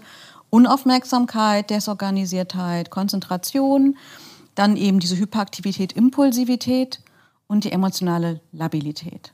Ah, das sind drei unterschiedliche oder sind zwei? Ähm, Aufmerksamkeit, Hyperaktivität, Impulsivität. Mhm. Und als inoffizielles Viertes ist die emotionale Instabilität. Ah, okay. Da hätte ich mich jetzt auch gefragt, da würde ich mich mal gerne zuordnen können. Aber irgendwie habe ich das Gefühl, manchmal ist man unaufmerksam. Da hat man so Phasen, wo Menschen sprechen. Und ich dann, wie oft frage ich Maverick, äh, was hast du gerade gesagt? Immer. Wie oft immer, gute Antwort. Nee, sitzt du halt da und dann redet irgendjemand irgendwas und dann kann er ein bisschen mit irgendwas anderem beschäftigt oder irgendwie dein Kopf ist woanders und es ist auf einem Bild würdest du aussehen, als würdest du zuhören, aber du hörst nicht, also auch wenn du dich bemühst, du hörst dann irgendwie nicht zu. Ähm, mhm. Und Das, das, ist, äh, das ist die Inattentiveness, das ist, ganz, das ist ganz spannend. Und auf der anderen Seite die Hyperaktivität. Irgendwie aber auch da, ähm, da gibt es ja auch so äh, einen, einen, einen, scheinbar so ein, das habe ich, hab ich mir aufgeschrieben gehabt, so einen, so einen kleinen neurobiologischen Zusammenhang scheinbar, den, den, den habe ich da gelesen. Was war das? Was habe ich mir da aufgeschrieben? Das, das fand ich spannend. Ähm, das war, das war, das war, das war... Ähm, primär entstehen die Probleme in der, Dauer der, Aufmer- der Daueraufmerksamkeit dadurch, diese Probleme werden kompensiert mit erhöhter frontaler Ausschüttung von Dopamin, mit dem Resultat von regionalem Dopaminexzess, der zu Hyperaktivität und Impulsivität führt. Äh, frontostriataler Regelkreis gestört, Nucleus caudatus ist kleiner, vor allem rechts, präfrontaler und ja, okay, das ist alles langweilig, aber diese, ähm, das ist vielleicht interessant. Ähm, Volumenreduktion kann in Folge von wenig Neurotransmitteraktivität und Stimulation dadurch sein, heißt, äh, ja, Ähm, man braucht metabolische Wachstumsstimulation. Äh, das, sorry, ich muss kurz diese Notizen lesen, damit ich jetzt hier nicht wirr äh, fünf, fünf Minuten äh, nichts sage. Ähm, das Interessante dabei ist ja, also der Punkt äh, vielleicht, ist, Leute sagen ja auch so wie du am Anfang, ist das eine, eine tatsächliche Krankheit? Und dann ist ja das, die interessante Methode zu sagen, okay, wir haben einmal eine, äh, auf verschiedenen Analysedimensionen der psychologischen gibt es das Phänomen, dass wir einfach Menschen betrachten mit dieser Persönlichkeitskonstitution, die dadurch gekennzeichnet ist über diese Persönlichkeitsmerkmale, über die wir gesprochen sind, die dann in folgenden sozialen Umständen äh, zu Leidensdruck führen können. Ähm, dann haben wir auf der anderen Seite aber auch die biologische Seite, die vielleicht für die hartgesottenen Wissenschaftler, die dann das Ganze anzweifeln und sagen, ja komm, streng dich doch mal an, bleib doch mal sitzen, so, ich habe dieselben Probleme, ich habe mich halt gerafft, Willenskraft hast du nicht, so, trainier doch das und so weiter. Und, und ich bin auch so ein Typ, aber ne, kommt man nicht weiter damit, dass man das Ganze im Hirn tatsächlich feststellen kann. Ähm, ist das etwas, das ihr auch macht, wo ihr dann sagt, okay, wir sehen funktionelle Hirnstörungen, heißt, äh, oder, oder Dysfunktion oder, oder unterschiedliche Funktionsweisen, dass halt das Hirn unterschiedlich vernetzt ist, dass die Ähm, Neurotransmitter-Regelkreise anders funktionieren, dass das Hirn anders vernetzt ist, dass ähm, auf der anderen Seite vielleicht man auch Volumenminderungen hat oder, oder Erhöhungen an der einen oder anderen Stelle, Stoffwechselunterschiede. Wie, wie, wie, wie ist das bei euch? Ist das auch etwas, was ihr untersucht und erforscht? Oder? Als Forschung ja. Also ich habe Kollegen, die in der Bildgebung arbeiten, die sich verschiedene Sachen anschauen, ähm, dann dabei auch Verhaltensexperimente machen und gucken, wo leuchtet eigentlich was, wenn dieses oder jenes gefragt ist. Das ist super spannend und ich finde auch wichtig, um da so eine objektive Basis reinzubringen. In der Diagnostik selber ist es jetzt in dem Sinne nicht wichtig und auch teuer. Ja. Ich sag mal so, das, was wir brauchen, ist zum Beispiel äh, ein E E G, um zu schauen, dass jemand nicht Epileptiker ist. Oder wir müssen das E K G haben, um zu schauen, dass der Mensch körperlich soweit gesund ist. Blutschilddrüse. Ähm, Blutschilddrüse, ganz genau. Ähm, es ist, wir sind noch nicht an dem Punkt, zu sagen, nur anhand der Bildgebung können wir eine Diagnose machen. Da sind wir noch auf der Suche zu sagen, was sind denn die Merkmale, die sozusagen alle Menschen mit A D H S und A D H S gemeinsam haben, woran man erkennen könnte, ah, das ist ein Merkmal, das ist ein Zeichen, das gilt für die. Ähm, dafür ist das noch zu dünn, ja, ja, um ja. anhand solcher Bilder eine Diagnose zu setzen. Sondern das ist ja auch unter den Typen unterschiedlich. Eben, eben. Das da gibt es zu ja viele verrückt. Subtypen und deswegen ist die Diagnostik eher so, und deswegen sage ich immer wie Sherlock Holmes, wir müssen alles ausschließen und haben dann diese Diagnosekriterien, I C D, D S M und anhand derer können wir es dann wagen, dem Ganzen vielleicht einen Namen zu geben. Wir nehmen alle Fragebögen, die es gibt im deutschen Raum, geben wir alle den Patienten mit. Wir machen diese körperlichen Untersuchungen, wo die Ärztin sich hinsetzt und sagt, oh, gucken wir mal, ist da jemand auch körperlich gesund? Gibt es da keine anderen Erklärungen für bestimmte Symptome? Es reicht nicht anhand von Bildgebung. Da sind wir noch nicht weit genug. Und die Kriterien sind ja auch nicht mal so, so, so straff gefasst, nee. Jetzt auch bei I S M und, äh, I C D und D S M. Genau. Bei D S M hast du ja doppelt so viele Diagnosen mit äh, A D H S, als wenn du mit I C D diagnostizieren würdest. Und es ändern sich auch Kriterien. Ne? Ja. Bis vor ein paar Jahren war sieben Jahre so ein wichtiges Kriterium. Jetzt wird es äh, auf zwölf Jahre erhöht. Ne? Das ist im Fluss. Das ist, ist schon sehr interessant. So eine sehr, ist, ist nicht so leicht zu greifen. Vor allem, glaube ich, ähm, das war so der einleitende Satz in dem Buch, den ich da gelesen habe jetzt gestern, war... Äh, im Endeffekt bestimmt, genauso wie du sagst, der Leidensdruck halt einfach drüber, ist das jetzt A D H S oder nicht und nicht wirklich die Symptomatik als solche. Wenn man Coping-Mechanismen hat für die Symptomatik, dann hast du kein A D H S. Also, so. Du hast nicht die Krankheit. Genau. Du hast vielleicht die Symptome, du ja. hast bestimmte Dinge, du hast dir Coaching-Mechanismen angeeignet, aber hast du die Diagnose? Und da ja. ist dieser feine Unterschied zwischen Leiden, Nicht-Leiden, Erfolg, Nicht-Erfolg. Schon, schon interessant, weil irgendwie... das schon auf viele verschiedene Arten. Also ich, ich persönlich habe trotz allem jetzt so, wenn man jetzt objektiv von außen schauen würde, oh, du hast ja ein geregeltes Leben und es funktioniert und bla bla, hätte ich trotzdem auch, also hätte ich trotzdem gesagt, ich habe da auch trotzdem deswegen ordentlichen Leidensdruck und so. Und ähm, aber dann denke ich mir gleichzeitig so, ja, ich habe jetzt auch keine Zeit, jetzt dahin zu gehen und mich dem zu widmen. Und irgendwie muss, muss ich jetzt auch nicht. Aber wäre schön, hätte ich mehr Zeit, würde ich es auch tun. Das ist schon, also für jemanden, der jetzt vielleicht so ein bisschen gefühlt da drin steckt, schon äh, interessant zu sehen, wie man damit umgeht. Ja, ist schon sehr, sehr, sehr spannend. Und es kann ja einen späteren Zeitpunkt in deinem Leben geben, wo du sagst, jetzt habe ich die Zeit und die Lust und auch vielleicht mehr Leidensdruck, jetzt muss es passieren. Ja, ja, ja, ja, ja. Ich denke dann immer, gut, jetzt meditiere regelmäßig, mach Sport und dann passt schon.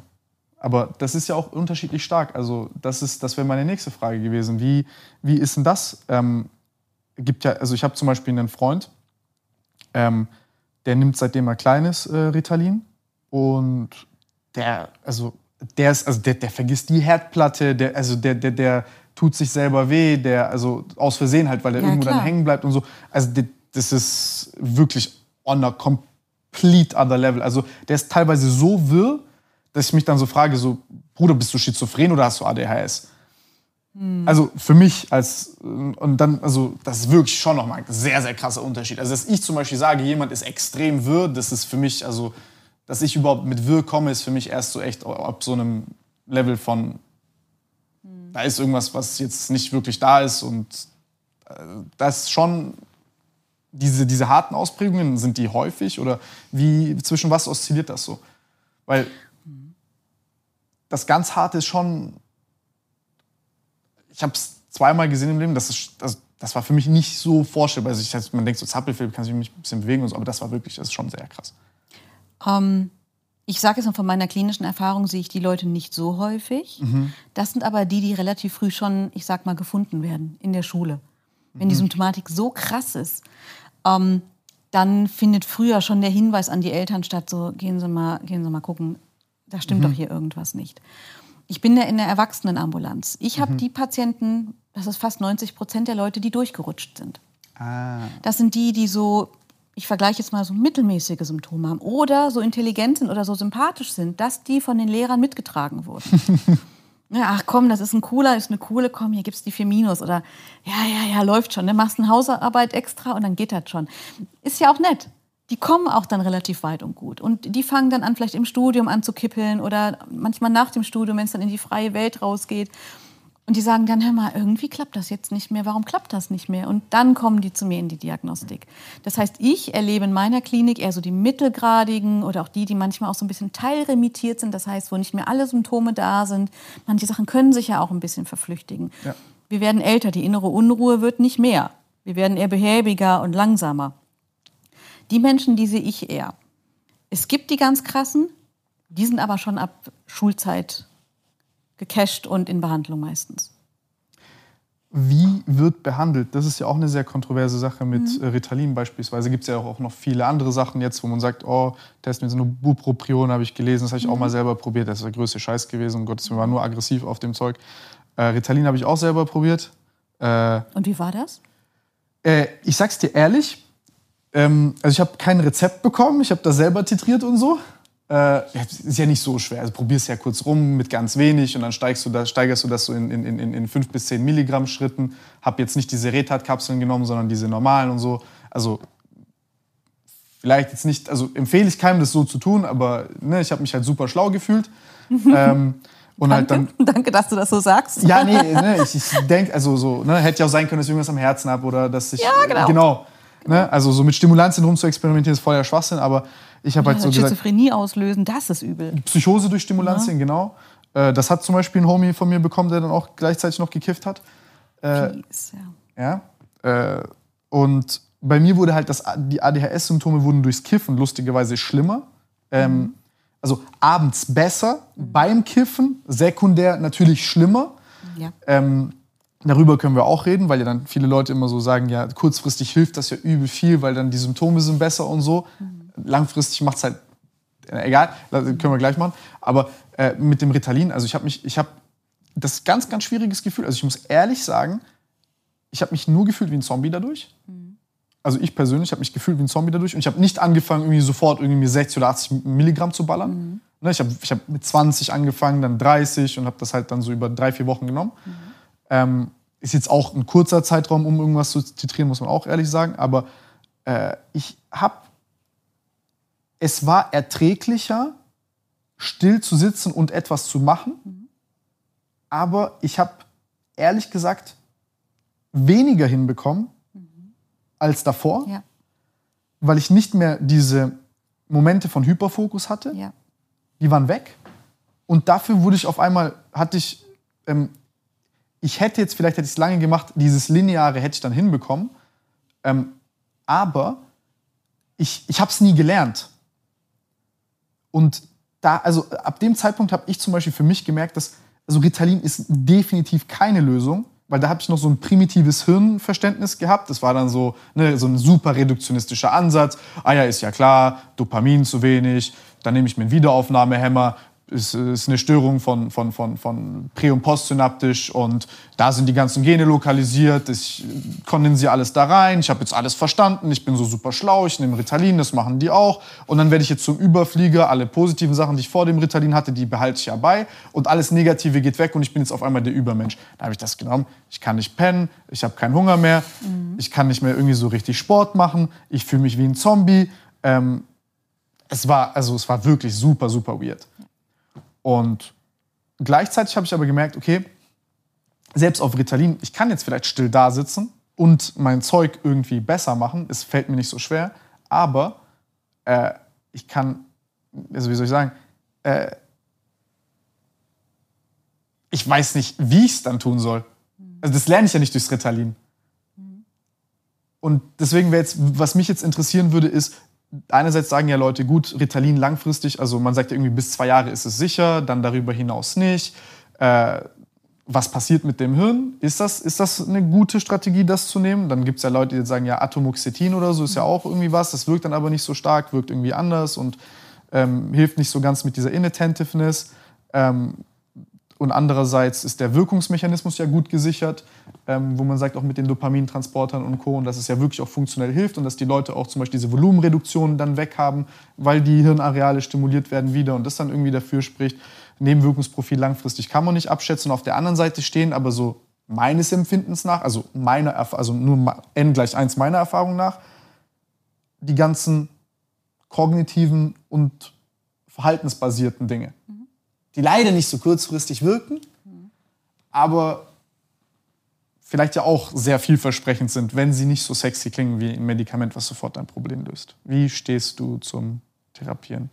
Ja, das ist das, was ich machen darf. Ne? Ich bin genau. die Psychotherapeutin, ich bin die, die das machen darf. Ne? Bei den Medis kann ich das nur begleiten, weil das die Ärzte machen. Ähm, und ich gebe dir recht, ne? Die Medis sind die eine Sache und da soll jeder für sich entscheiden, ob er das nehmen möchte. Und auf der anderen Seite bin ich ein Riesenfan davon, sagen, okay, was gibt's denn noch? Gibt's Ergotherapie, damit man lernen, lernen kann. Mhm. Ne, es gibt Ergotherapeuten, die gucken dann, okay, wo ist das Problem? Wie können wir zusammen lernen, lernen? Ähm, die Verhaltenstherapeuten, sage ich jetzt mal, weil ich ja einer davon bin, wir gucken, okay, wie kann man Problemlösungen einbauen, ne? Unabhängig von der Medikation. Wie kann man zum Beispiel, ich habe das immer mit Patienten, Patienten gemacht, vorher, während, nachher. Wir haben Situationen, die ist scheiße gelaufen.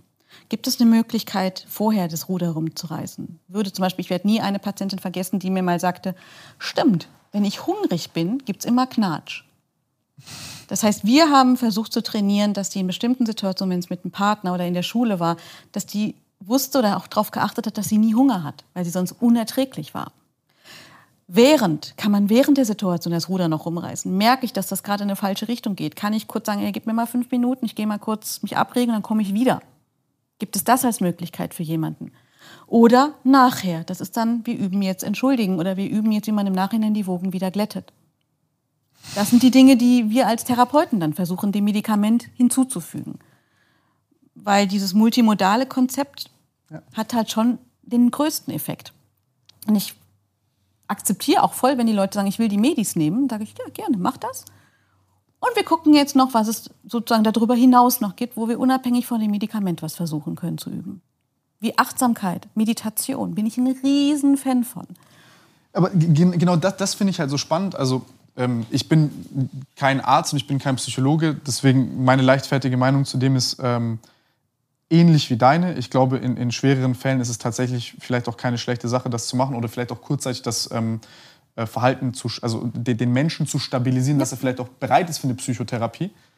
Ähm, aber ich habe jetzt, also meine persönliche Erfahrung ist auch eine offene Frage, die ich hier stelle, ist, ich habe viele, viele, drei Freunde in dem Fall, die Ritalin nehmen und die ähm, sehr, wie soll ich sagen, das mit, mit sehr starken Glaubenssätzen verbunden. Die sagen mhm. dann, ohne Ritalin funktionieren sie überhaupt nicht. Mhm. Und ähm, ich würde am liebsten mit denen halt so eine Placebo-Studie mhm. machen und denen halt mal Traubenzucker geben anstatt dieses Dings. Nicht, und ich verstehe ich verstehe auch, wie das wirkt. Ich verstehe auch, dass es kein Humbug ist.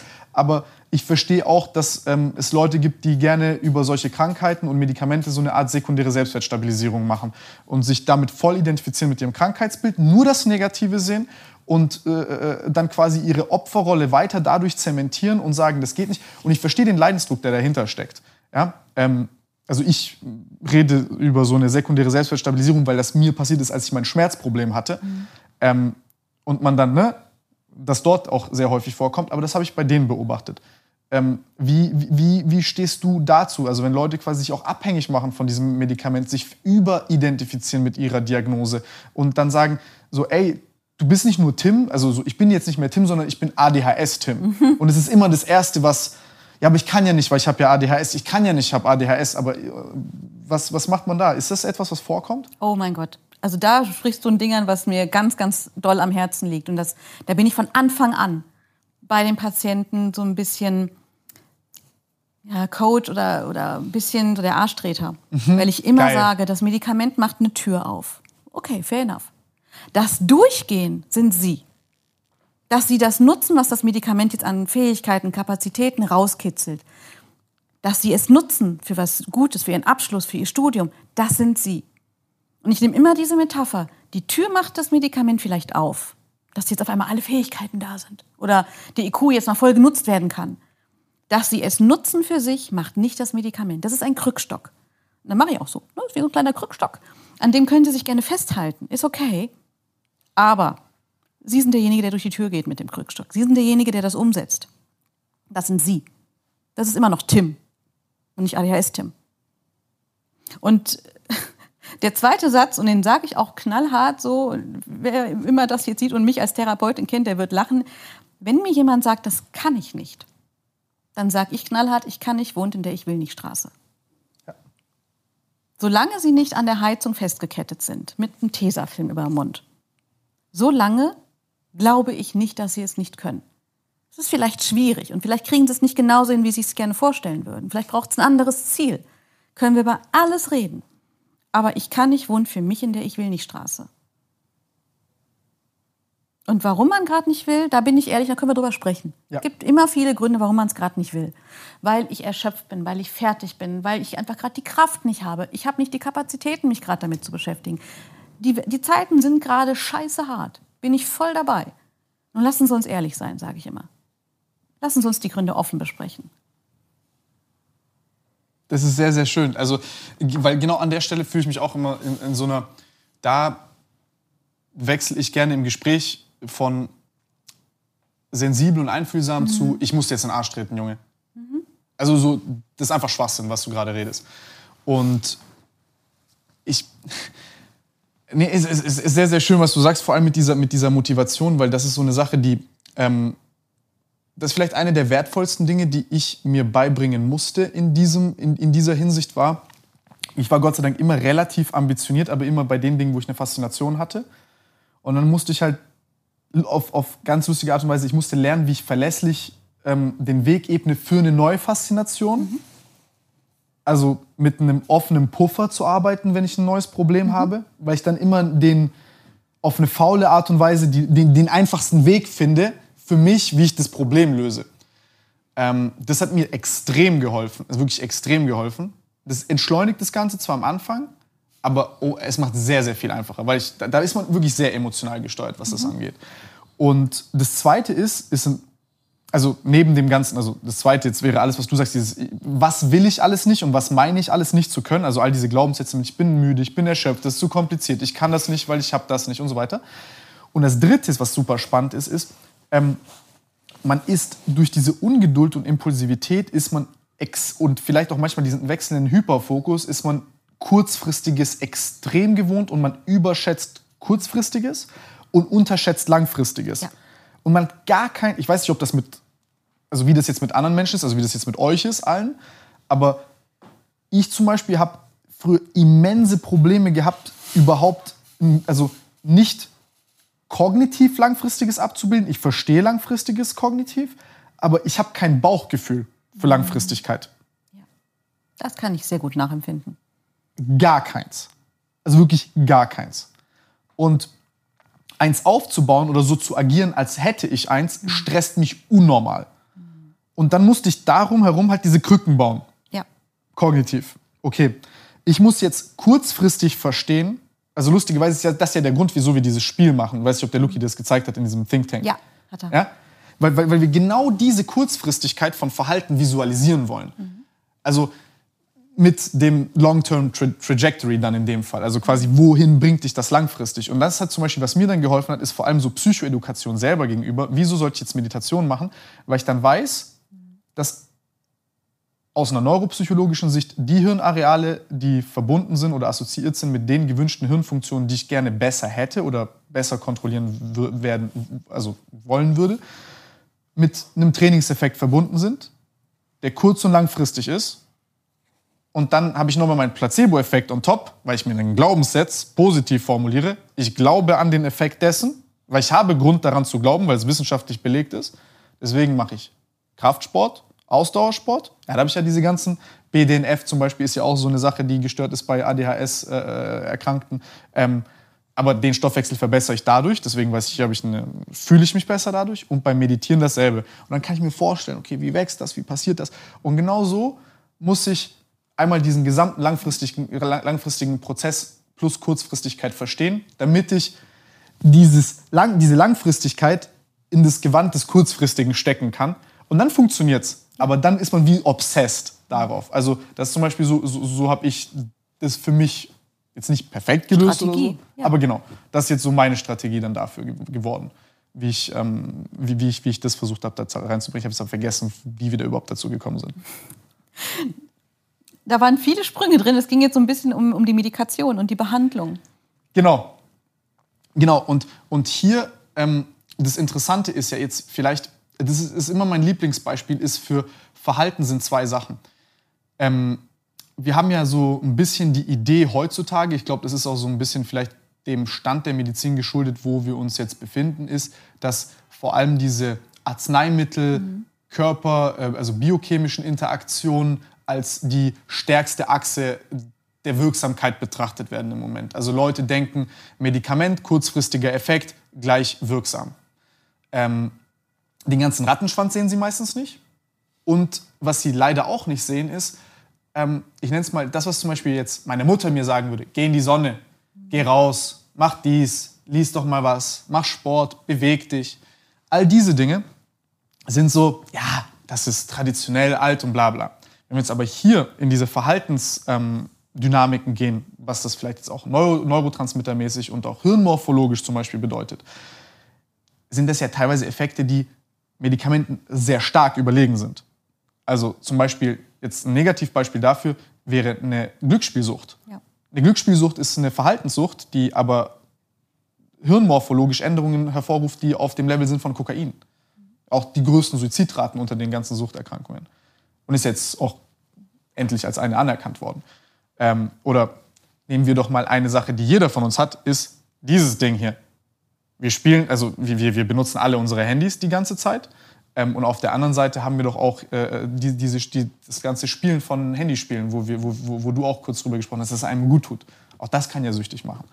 Und das sind ja alles nur Verhaltensweisen. Und jetzt langsam, glaube ich, bekommen wir auch ein Gefühl dafür, was Verhalten positiv wie negativ hervorrufen kann. Genau.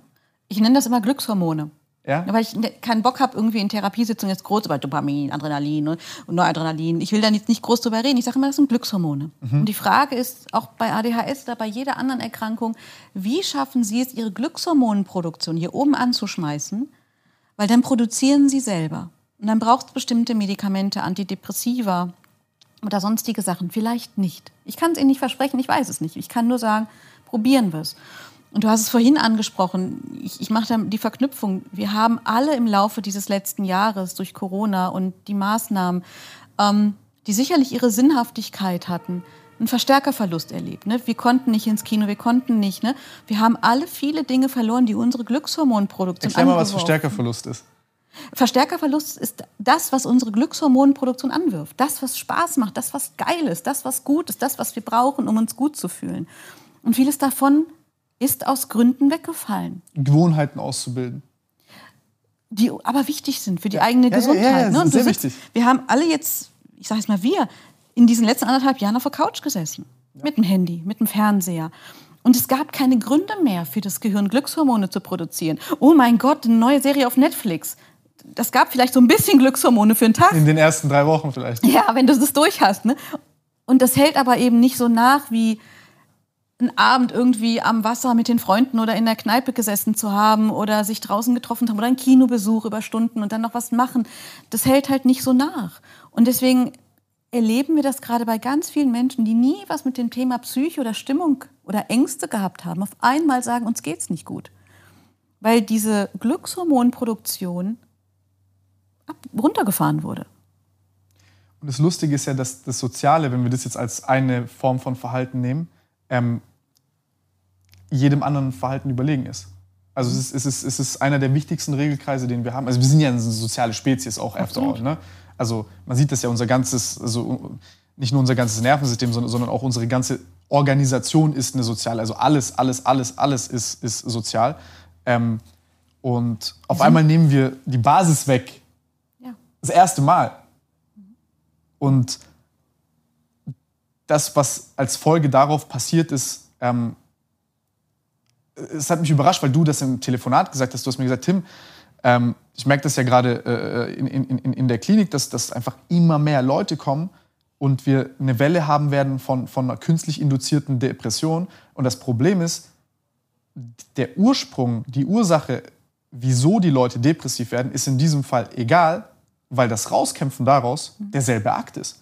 Für Leute, die sonst unter normalen, nicht Corona-Umständen vielleicht auch nie eine Depression bekommen hätten. Ich nenne es künstliche Depression einfach, damit ich das greifbar machen kann yeah. für, für die Patienten. Ne? Ein Kumpel von mir nennt es halt Verstärkerverlust und sagt, die guten Dinge sind halt weggefallen. Nenn es, wie du willst. Ähm, im Moment erleben sehr, sehr viele Menschen eine Gereiztheit. Ne? Wenn du beim Aldi in der Kasse stehst, äh, eine Dünnhäutigkeit, eine Ungeduld, schlechte Laune, Aggressivität, so eine melancholische, ich habe keine Lust rauszugehen. Das erlebe ich gerade bei vielen Menschen, wenn ich auch so in der Bahn zuhöre, wo ich mir denke, das wäre sonst nie Thema bei euch gewesen, wenn ihr euch unterhalten hättet in der Bahn. Und auf einmal besprechen Menschen und überlegen sich, was sie in ihrer Freizeit tun, weil sie es vergessen haben. Wir vergessen, was wir sonst in unserer Freizeit getan haben. Wir verlieren die Routine. Das Gefühl. Wir verlieren das Gefühl dafür. Und ich kann nur sagen, oder was immer deine Follower machen können, erinnert euch, was ihr vorher gemacht habt und was im Rahmen jetzt der jetzigen Regeln wieder funktioniert. Erinnert euch, was habe ich vorher gerne getan? Und Appetit kommt beim Essen. Macht euch einen Plan, wie in der Schule, dreimal die Woche. Wenn man es dreimal geschafft hat, ist man wieder in der Routine drin. Dreimal die Woche wieder den Sport anfangen. Dreimal die Woche einen Kumpel, Freundin anrufen. Dreimal die Woche jemanden, was auch immer, was machen. Und wenn man es dreimal geschafft hat, dann kommt so langsam wieder die Freude. Appetit kommt beim Essen. Es wird wieder kommen. Am Anfang ist es scheiß langweilig und öde, man will es nicht tun. Das ist normal, wir sind träge Tiere. Und das wird uns allen bevorstehen. Je nachdem, in Abhängigkeit der Regularien, die sicherlich ihre Wichtigkeit und Bedeutsamkeit haben. In Abhängigkeit dessen müssen wir das alle wieder aufbauen und lernen aufzubauen in Anpassung in dem, was gerade legal ist. Ey, das ist so schön, was du sagst. Das ist so, also so verdammt schön. Boah. Ich, ich, will, ich will zuerst einsteigen auf, auf das Thema mit, ähm, vielleicht auch mit der Nostalgie, wo du gesagt hast, erinnert euch dran.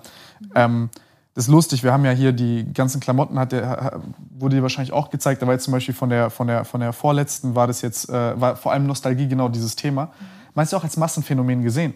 Ähm, das ist ja auch ein lustiger kollektivpsychologischer Coping-Prozess. Ähm, also vielleicht auch weird, aus was für Inspirationen wir so ein bisschen auch dann Klamotten machen, aber äh, das war halt, das war halt genau dieser Gedanke, den du jetzt hattest da mit der Nostalgie, ist, dass man vor allem in dieser Zeit, in der es halt immer so, haltet durch, wir wissen es nicht, bla bla, ähm, das Hirn so diesen Trick angewandt hat, okay, hör doch jetzt mal Musik aus deiner Kindheit. Erinnere dich zurück an die Dinge, die du in deiner Kindheit getan hast, mhm. um dann wieder diese, diese sozialen Erinnerungen in, in den Vordergrund zu stellen, indem man ähm, wieder diese, diese Berührung hat zu, oh, wie war das denn damals, mhm. als ich Pokémon-Karten aufgemacht habe, mhm. den größten Preis überhaupt, all diese nostalgischen Sachen, also man kann das ja auch messen, haben die größten Preise überhaupt erzielt, weil auf einmal diese Liebe zu denen wieder da war. Ähm, aus genau dem Grund, aus dem den du beschreibst, dass Menschen auch gar nicht, ohne zum Beispiel diesen Ratschlag zu haben, das intuitiv machen. Also wie, wie, wie, wie, wie, wie verdammt intelligent so ein Körper ist und sich ver- versucht daran anzupassen, auch unsere Psyche, ähm, diese Nostalgie zu haben. Jetzt aber das Witzige ist, dass, dass meines Empfindens nach wir von dieser nostalgischen Phase in, in eine andere Phase gegangen sind. Und bei der Nostalgie, kurz noch um hinzuzufügen, was ich interessant fand, war, ähm, man verglichen hat zum Beispiel auch in Studien zu ähm, solchen, ich nenne es mal, kleinen privaten Größenfantasien, die man hat, hört Musik, dann stellt man sich vor, jetzt Ferrari, schöne Frau, Cabrio, draußen Sonne, so ein bisschen so diese ganzen Ego-Geschichten. Aber dass die Menschen viel zufriedener waren, wenn man denen als Auftrag gegeben hat, äh, hab eine nostalgische Fantasie mhm. im, im Vergleich zu hab, hab eine ein bisschen egoistischere. Äh, auch ganz interessant eigentlich, wenn man sich das mal überlegt. Ähm, und jetzt habe ich das Gefühl, man, man kommt in so eine andere Phase rein und die ist genau dadurch gekennzeichnet, durch das, was du sagst. Und das Witzige ist, dass das jetzt quasi auch dann Thema sein wird von der Kollektion danach, äh, ist, ist, ist ein bisschen mehr Destruktivität. Ähm, ich will nicht sagen Hass, ich übertreibe das jetzt vielleicht ein bisschen, aber sehr, also sehr, sehr, sehr viel negative Emotionen. Also sehr, sehr, sehr viel mehr negative Emotionen. Paranoia vielleicht auch ein bisschen. Das ist auch zum Beispiel was, was ich gemerkt habe. Dass Leute zum Beispiel rausgehen, also ich bei mir zum Beispiel, ich gehe raus und ich habe das erste Mal wieder Menschen gesehen. Ich war so... Ja. War ich in der Matrix davor? War das alles ein Glitch? Haben die gerade irgendwie die Simulation aus- und angemacht? So, ich, ich, also, ich hatte so gar kein Bauchgefühl dazu. Also, so, ich war komplett überfordert. Mhm. Da sind Menschen, da sind Menschen, da sind Menschen. Normalerweise läufst du rum, da ist kein Mensch. Und ich konnte ja noch ein bisschen draußen rumlaufen, weil ich dann immer einen Zettel hatte. Ich war hier arbeiten und... Ne? Und bei mir, also wir sagen, bei mir war es noch milde. Ne? Und jetzt Leute, die wirklich die ganze Zeit nur daheim waren, also... Dann läufst du rum und dann hast du halt wirklich Angst, wirst du jetzt von hinten angegriffen. Also so ja. ging es mir zumindest. Werde ich jetzt angegriffen von hinten oder nicht? Ja, nein, das ist doch Schwachsinn, das ist dir doch davor auch nie passiert. Aber ich denke jetzt so drüber nach, denken dann andere auch so drüber nach. Und ist das jetzt ein negativer Selbstverstärker nach oben? Ähm, und diese, diese, diese, diese ganze, ich nenne es mal, also auch im Internet merkt man das so ein bisschen, dass die Leute, der, der Ton ist sehr viel rauer geworden. Mhm. Ähm, und hier, hier ist jetzt so, würde mich deine Einschätzung interessieren, denkst du, das oszilliert jetzt noch einmal ein bisschen nach unten, dann wieder nach oben, das ist ein normaler Effekt, dass Leute sich wieder an das gemeinsame Leben äh, gewöhnen müssen? Oder sagst du, oh, ich, keine Ahnung, was passiert? Ich glaube, also ich persönlich, wie ich jetzt Menschen kenne, aus meiner klinischen Erfahrung, also klinischen und auch persönlichen Erfahrung, wir gewöhnen uns einfach schnell um. Und das ist eine tolle Anpassung des Menschen. Wir gewöhnen uns ja an alles. Ja. Und das heißt, wir haben uns an Corona halt gewöhnt. Wir haben uns daran gewöhnt, dass Menschen gefährlich sind, dass Abstand wichtig ist, dass wir Abstand halten müssen. Das ist ja unsere Überlebensstrategie. Das ist ja das Tolle an Menschen, dass wir überleben durch Anpassen. Ohne dass ich jetzt Nietzsche oder irgendwas zitieren will. Ne? Einfach jetzt psychologisch. Wir passen uns einfach an und dadurch funktionieren wir weiter. Und genauso, das meinte ich gerade, was haben wir vorher gemacht? Wir können uns auch wieder umanpassen. Wir können auch wieder ne, das Ko- die Kurve kriegen, das Ruder rumreißen und sagen, okay, was haben wir vorher gemacht? Dann gewöhnen wir uns auch wieder um. Also ich fand das auch am Anfang total komisch. Und jetzt kann ich auch wieder durch die Stadt gehen und denken, es ist so normal. Es ist normal, dass um mich herum Leute sind. Ne, bitte die Schluppe hochziehen, aber das bitte noch lassen. Aber ihr könnt gerne wieder in meiner Nähe laufen. Und wir gewöhnen uns um. Und das ist das, das ist das Gesunde an den Menschen, dass wir es immer irgendwie hinkriegen, wieder die Kurve zu kriegen. Dass wir aber gerade leiden und dünnhäutig sind, das ist halt ein Nebeneffekt, weil wir halt auch leiden gerade. Weil wir vieles nicht haben, was wir brauchen, um gesund zu sein. Dieses Gesamt, ja, das ist, das sind, man merkt es ja zum Beispiel auch an den ganzen Ritualen, Hände schütteln oder nicht ja, zum Beispiel. Also ja. ist ja auch wichtig, das ist ja ganz lustig. Also das ist ähm, ein, ein interessanter Neurowissenschaftler hat darüber gesprochen, er ist Huberman, ähm, der hat, habe ich mir neulich angehört gehabt, der hat halt gesagt, gut, ähm, das Problem auch an der Pandemie ist, dass äh, wir auch sehr viel über, über, über die Nase beispielsweise machen, geben uns die Hand und dann das Erste, was Menschen machen, lustigerweise, ist immer irgendwie an ihrer Augenbraue oder irgendwie in ihrem Gesicht rumfassen mit der Hand, mit der sie die Hand gegeben haben. Und das ist ein Unterbewusstes auch ja. witzig. Und all diese Dinge, die wir auch, sind ja auch alles Effekte, die wir gar nicht wirklich verstanden haben, die aber auch irgendwie eine soziale Rolle spielen, ähm, die auf einmal wegfallen. Und das ist so ganz witzig, wenn man mal wieder jemanden in den Arm nimmt oder ja. nicht, dass wir das jetzt getan haben während der Pandemie, aber ich glaube, du verstehst, was ich meine. Auf einmal ist es dann so, wow, so, so man ist jetzt wieder mit Menschen zusammen und auf einmal genauso wie du sagst, ist so, es ist übel schön, es ist übel angenehm, aber man fühlt sich auch irgendwie wie ein Roboter, also es, mhm. wie als hätte man lange nicht mehr getanzt. Total weißt, awkward, ich mein? Ne? Total Gell? awkward. So diese ganze normale Rhythmik und so, die ist weg, egal wie viele Zoom-Calls du hattest. Ich habe die Tage zum ersten Mal mit einer neuen Kollegin gesprochen, habe ihr auch gesagt, das ist gerade total komisch, ich habe jetzt über ein Jahr keinen Menschen mehr in dem Sinne kennengelernt, der jetzt nicht Patient war, es war ganz, als ob ich fünfzehn wäre und zum ersten Mal mit jemandem Fremden gesprochen hätte. Und habe ja auch gesagt, das ist total komisch. Ich lerne gerade zum ersten Mal jemanden wieder kennen, so auf so einer halb privaten Ebene. Ist total awkward. Und ich habe, das ist wie Laufen lernen. Ich, vielleicht ist es das. Wir müssen alle wieder laufen lernen. Und wir werden das auch hinkriegen. Ja? Wir werden das hinkriegen, weil wir uns immer super gut anpassen. Es geht uns vielleicht gerade nicht gut als Menschen. Sicher, keine Frage. Geht beschissen, uns fehlt total viel. Das werden wir alles wieder üben. Und das ist aber das Wichtige für alle, wenn Pandemie weniger wird, wenn bestimmte Dinge wieder gehen, sich daran zu erinnern, nicht nur Nostalgie, das ist ja nur gefühlt, ach, das war damals so schön, es auch in Verhalten wieder übertragen. Dann ja. geh raus und such deine Pokémon. Geh raus und fang sie wieder. Geh raus und treff die Leute.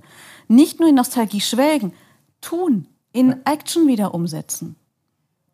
Es ist auch in der Psychotherapie, gibt es eine Phase, wo wir versuchen, Patienten vorzubereiten. Okay, was willst du erreichen? Lass uns überlegen, was sind deine Ziele?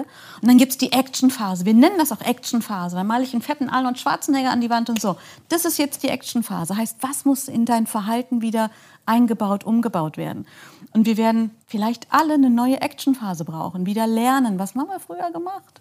Wo sind meine Treffs und Clubs und Freunde? Wo sind die? Wenn die nicht da sind, aktiviert sie wieder. Ruft die Leute selber an. Macht selber ein erstes Treffen aus. Was sind so die Dinge, die du sagen würdest, ähm, wo, wenn, wenn ich jetzt das gucke, was, woran würde ich jetzt merken, dass, ich, dass die Probleme, die ich habe, vielleicht auch Corona geschuldet sind? Weil ich glaube, viele Leute sitzen alleine mit sich daheim und sagen, ah, war ich immer so oder ist das jetzt so oder bleibe ich jetzt immer so? Ist das von Corona? Ist das nicht so? Was, was wären jetzt so die, ich will es nicht Symptome nennen, aber vielleicht sind es auch Symptome, ich weiß es nicht. Ob es wirklich nur Corona war oder Corona, das i-Tüpfelchen, ja, ja, ja, ja. Das, das kann ja keiner sagen. Und ich sage auch immer, das Warum ist manchmal nicht wichtig. Wichtig ist, ja, ja, was ja. soll kommen, was soll denn jetzt passieren? Okay, du sitzt auf der Couch. Das ist der nächste Schritt. Genau. Und ich mache das immer in so einer Metapher. Menschen sagen ja ganz oft, bildlich gesprochen, die Couch, auf der ich sitze, ist scheiße, die will ich nicht mehr. Ist in Ordnung, verstehe ich. Ich muss aber wissen, wo willst du dich hinsetzen? Willst du dich dahin legen? Willst du aufstehen? Willst du rausgehen? Wir müssen die Richtung haben. Warum deine Couch gerade scheiße ist, es ist manchmal nicht, wir können es nicht rausfinden. Was wir überlegen okay, können ist... Okay, zur Kenntnis genommen, nächstes. Also, das ist jetzt Kacke, was ja, machen genau, wir? Ja, genau, was machen wir? Anstatt genau. darüber noch drei Stunden zu reden, wie scheiße die ist und... Wir finden nicht immer alle Gründe. Und vor allem sind sie auch nicht alle handlungswegweisend. Richtig, ja. Wie, wie organisierst du dann so eine... Also, die Frage mal in den Hintergrund geworfen, mit, mit, mit, was jetzt mit Corona ist. Also das, das würde mich trotzdem gleich noch interessieren. Ist, aber wie organisierst du jetzt zum Beispiel eine Psychotherapie? Angenommen, ähm, klar ist das spezifisch und, und, und von einem A D H S oder, oder jetzt zum Beispiel diese künstliche Depression, aber die zwei Sachen vielleicht als Beispiel. Weil mich zum Beispiel würde interessieren persönlich erstmal, wie, in, in welchem Zeitraum kann ich Erfolge erwarten? Mhm. In welcher Größenordnung sind diese Erfolge? Und wie kann ich mir das vorstellen? Also in der Schule habe ich einen Stundenplan und ich weiß, es ist okay, in drei Monaten habe ich die Klassenarbeit, das ist die Zyklik, das ist die Rhythmik, mhm. jetzt komme ich zu dir, dann erzähle ich dir die ersten fünf Stunden von mir, dann hast du ein Gefühl bekommen, was machen wir dann danach, machen wir Übungen und das, das würde mich jetzt als potenzieller Patient zum Beispiel interessieren. Ähm, also Psychotherapie, wie du schon gesagt hast, hat erstmal so eine Kennenlernphase, eine mhm. Probatorik, wo man sich beschnuppern kann und beide Seiten gucken können, finde ich den Therapeuten, die Therapeutin cool und der Behandler kann sagen, fällt mir da was zu ein. Ne? Manchmal haben wir da auch ein Brett vom Kopf und sagen, ich keine Ahnung. Ich, ich verstehe auch manchmal dann Patienten nicht. Dann kann man das auch sagen. Also beide müssen sich finden. Ähm, und dann geht es, je nachdem, was ist das Problem, erstmal auch an Problemanalysen. Und dann kurz, knapp und knackig gemeinsam zu verstehen, so ein bisschen, wie ist es dazu gekommen. Mhm. Das braucht ein Therapeut ja schon. Nicht alle Warum-Gründe finden wir, aber so eine Orientierung, um dann auch daraus mit dem Patienten zu überlegen, okay, Jetzt haben wir drei, vier Stunden Biografie und Problemanalyse hinter uns. Jetzt geht es langsam daran, was braucht es denn? Ne? Wo, was sind deine Ziele? Wo soll es hingehen? Sorry, dass ich hier unterbreche. Das ist ganz witzig. Da habe ich dann auch so Kumpel, die dann kommen mit oh, Tiefenpsychologie. Wir müssen jeden Grund finden, damit wir sauber nach vorne kommen können und so. Und dann war ich so, oh je, Mini, du wirst nie fertig, Bruder. Es gibt ähm, Menschen mit Biografien oder auch Themen, wo ich sage, da passt Tiefenpsychologie gut. Weil mhm. es einfach viel mit Familie zu tun hat und viel mit den Dynamiken. Dort der Leidensdruck herkommt. Genau. Und deswegen ist das ja auch eine anerkannte Therapieform, ne? Wo einfach das Familiäre so krass ist, wo du denkst, okay, ihr, ihr habt genug zu tun. Ja, das sind diese drei Staffeln Netflix. Genau. Ne? Meine Fresse, was eine Familienstory, ne? Das ist eine Saga. Ähm, und Tiefenpsychologie versucht aber genauso Sachen in Verhalten wieder umzusetzen. Sie haben nur andere Begriffe dafür. Am Ende versucht jede Therapie, den Menschen die Möglichkeit zu geben, selber etwas zu verändern.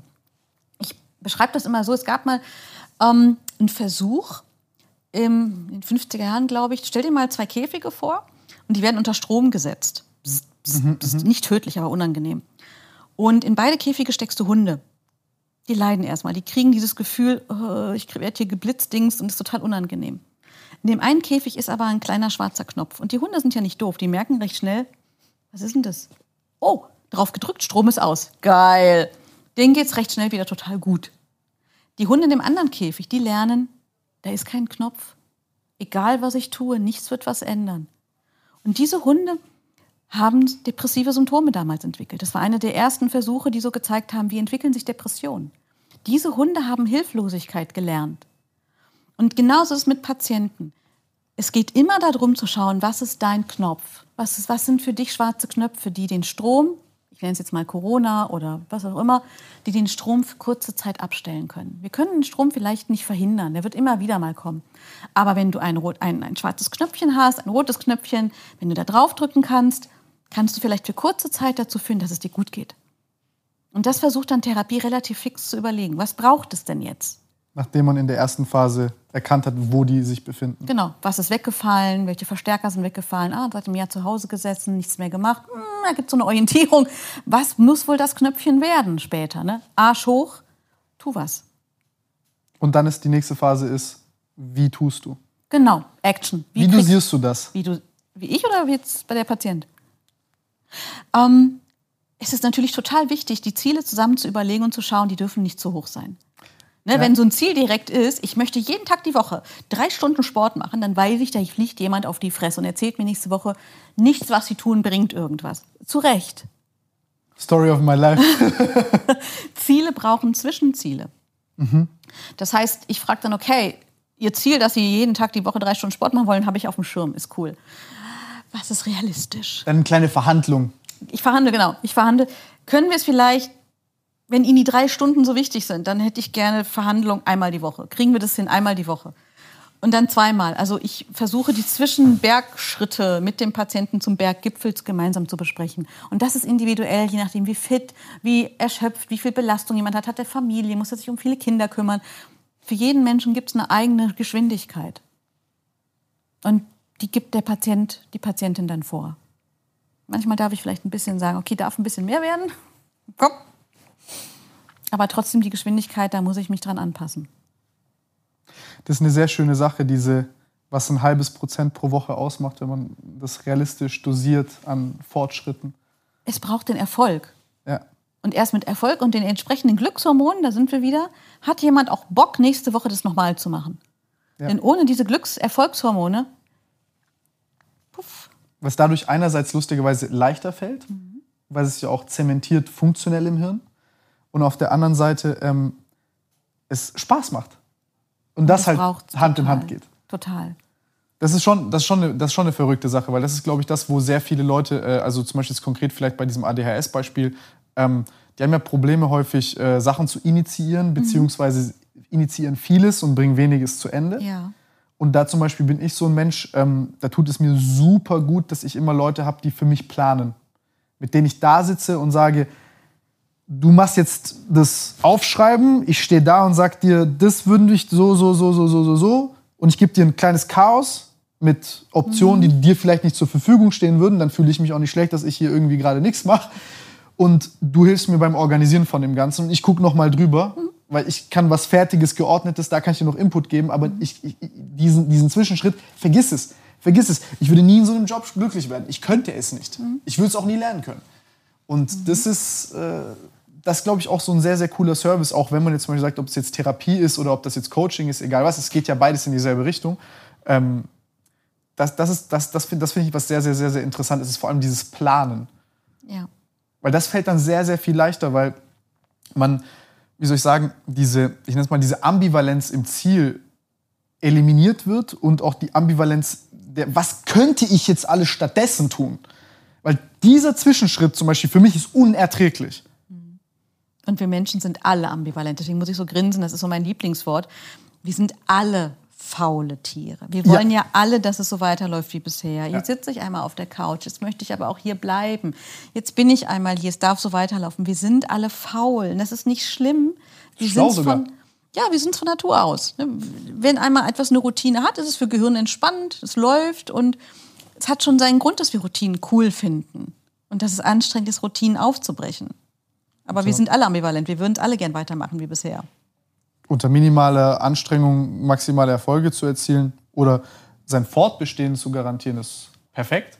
Easy. Also es ist eine gute Maxime auch. Also ich, auch wenn es vielleicht in unserer Gesellschaft nicht so ganz anerkannt ist, ich bin, ich bin ein großer Freund von Zeitverschwendung und Faulsein. Ich halte mich leider nicht mehr so viel mehr an meinen Rat, aber ich wünschte, ich würde es.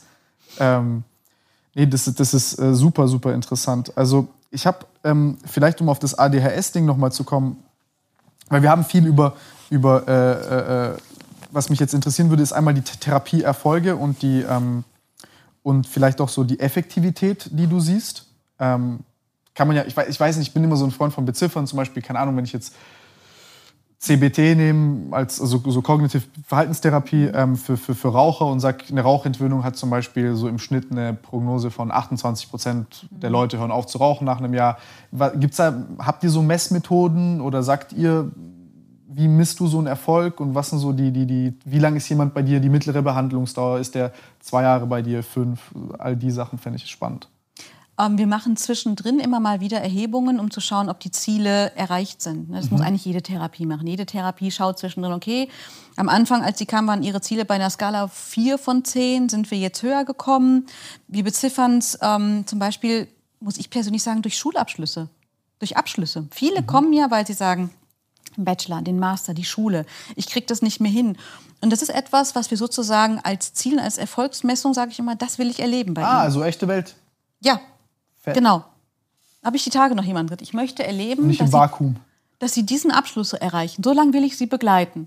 Und wenn so ein, so ein Meilenstein erreicht ist, ist die Frage, okay, brauchen Sie das jetzt hier noch? Oder haben Sie soweit alles gelernt? Sie waren in der Gruppentherapie bei einer Kollegin, Sie hatten die Medikation und da hat Ihr Gehirn auch vielleicht ein bisschen was mitgenommen und gelernt. Braucht es das jetzt bei uns noch? Und ich bin auch so ein Freund davon, nach zwei Jahren zu gucken, muss das noch sein? Wir machen eh immer mal wieder zwischendrin Auslassversuche mit der Medikation, dass auch jeder sich mal selber testen kann, um zu schauen, kommen die Symptome wieder, nerven sie mich noch, komme ich damit anders klar? Mittel oder Placebo? Kein Placebo. Auslassversuch heißt, nichts mhm. reingenommen. Ich verstehe, was du meinst, ne? Da spielt auch immer dann ja, diese, die Unsicherheit. Scheiße mit dem Patienten. Genau, ist dann die Unsicherheit und ähm, für so eine Placebo-Gabe müsste man einen Ethikantrag schreiben, ne? Also das wäre unethisch. Ja, ja, aber ähm, dann einen kommunizierten Auslassversuch zu sagen, okay, mach mal im Urlaub nichts und guck mal, was kommt wieder, was kommt nicht wieder, nervt es dich noch? Ne? Vielleicht nervt es dich ja auch gerade nicht mehr. Wenn du die Ausbildung hinter dir hast, ist es vielleicht ganz cool sogar, so immer woanders zu sein, immer aktiv zu sein, wer weiß. Ne? Ähm, also Erfolgsmessung läuft individuell über die Ziele, die der Patient mitbringt, beziehungsweise wo hat der Leidensdruck besonderen äh, Druck gemacht, eine Beziehung, standen die kurz vor der Scheidung, hat sich das geregelt, ähm, gab es das Jugendamt, gab es Probleme, hat sich das geregelt, ne? Geht die Familie miteinander besser um. Es wäre interessant, aber das ist sicherlich schon eine große Studie zu sagen, wie kann man das für alle, ge, für über alle Patienten gezielt erfassen. Das ist nicht einfach, weil jeder Mensch andere Ziele mitbringt oder auch andere Erfolgsmessungen. Andere Erwartungen. Andere Erwartungen. Ähm, spannend. Ich wollte dich fragen noch zum, zu den ganzen, bevor wir zu den Positivaspekten kommen, zu A D H S, weil das wäre mhm. für mich auch...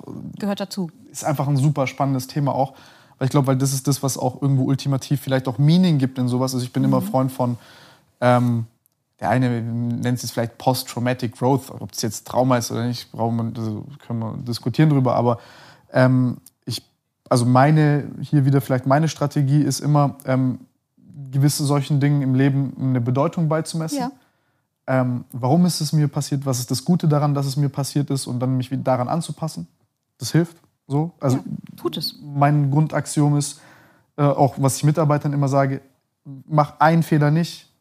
Du musst mir nicht gefallen, aber arbeite nicht gegen dein Temperament. Wenn du anfängst, gegen deine Persönlichkeit zu arbeiten, dann, dann bist du gefickt. Also das, das ist keine langfristige Strategie. Das geht vielleicht eine Woche gut oder zwei, aber irgendwann ist Schicht im Schacht. Also es fu- funktioniert nicht. Ich weiß nicht, wie du das siehst, aber das ja. ist meine Erfahrung zumindest.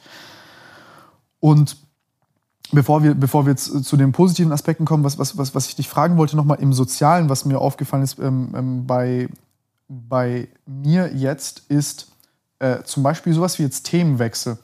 Ähm, wenn man jetzt, angenommen wir zwei sprechen jetzt privat und ich sage dir, ich, du hast ja gemerkt, ich springe dann von hier zu da, zu dort, dann ist ein bisschen wirr und so. Bin mir dessen bewusst, aber so funktioniere ich halt. Und dann denke ich mir so, mh, ist das jetzt unangenehm dir? Weil irgendwie zwänge ich dir ja meine Art und Weise auf, weil ich irgendwie nicht anders kann und ich erwarte von dir, dass du dich anpasst. Aber mir ist es extrem unangenehm und ich bin dann so, okay, ich weiß nicht, wie ich damit umgehen soll. Also das ist zum Beispiel so eine Unsicherheit, die ich jetzt zum Beispiel die ganze Zeit hatte.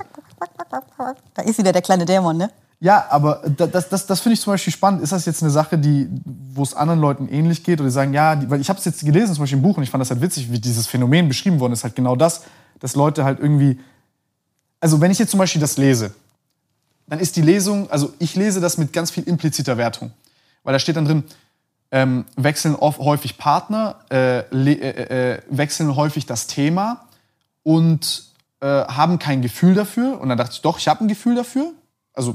Ich habe halt nur Schwierigkeiten, es zu zeigen. Ja, ich verstehe. Und bin halt impulsiv. Und jetzt ist halt hier die Frage, mh, wie, wie, wie... Also mich würde interessieren vielleicht, wie, wie, wie, wie sehen das deine Patienten und wie bewertest oder, oder beurteilst du das? Also wie, wie empfindest du das? Das finde ich halt, das, das finde ich, das finde ich ganz interessant. Vor allem in diesem sozialen Ding, weil das mhm. ist das, wir haben jetzt viel über dieses Funktionelle, man muss arbeiten können, konzentriert sein, ja. stillsitzen, bla bla. Aber so dieses Zwischenmenschliche, ja. weil du gesagt hast, Scheidungen und so, das habe ich auch gelesen, dass halt viele Partnerwechsel da sind. Wieso kommen die zustande? Ist das ein Grund, wieso das zustande kommt? Ähm, wo sind zwischenmenschliche Probleme bei ja. A D H S? Oh, das ist ein Riesending. Genau, das hatten wir gar nicht. Das ist ein Riesenthema. Ähm, also zum einen wollte ich gerade sagen, wenn Patienten sagen, ich möchte das weniger so springen, mhm. dann ist zum Beispiel so, so eine Meditation, Achtsamkeit übe ich dann mit den Leuten, damit die schneller merken, wenn sie springen. Weil durch Achtsamkeit bildest du ja sowas wie einen inneren Beobachter, der schneller merkt, oh, ich bin wieder gesprungen, äh, wo war ich denn gerade? Das heißt, das mache ich halt auch immer mit den Patienten. Deswegen kann ich, weiß ich, wovon ich rede, weil ich mache das seit über zehn Jahren. Ich übe das mit den Leuten. Mein innerer Beobachter ist mittlerweile wahrscheinlich so groß, der nonstop scannt, bist du im Thema und dadurch aber auch guckt, dass ich immer den roten Faden behalte. Das übe ich mit den Leuten, wenn es ein Thema für die ist. Aber natürlich hinterfrage ich, ähm, ist das denn schwierig? Ist das für Ihren Partner, Ihre Partnerin ein Problem? Ist es ein Problem? Oder ist es nur eins, was man... Exakt.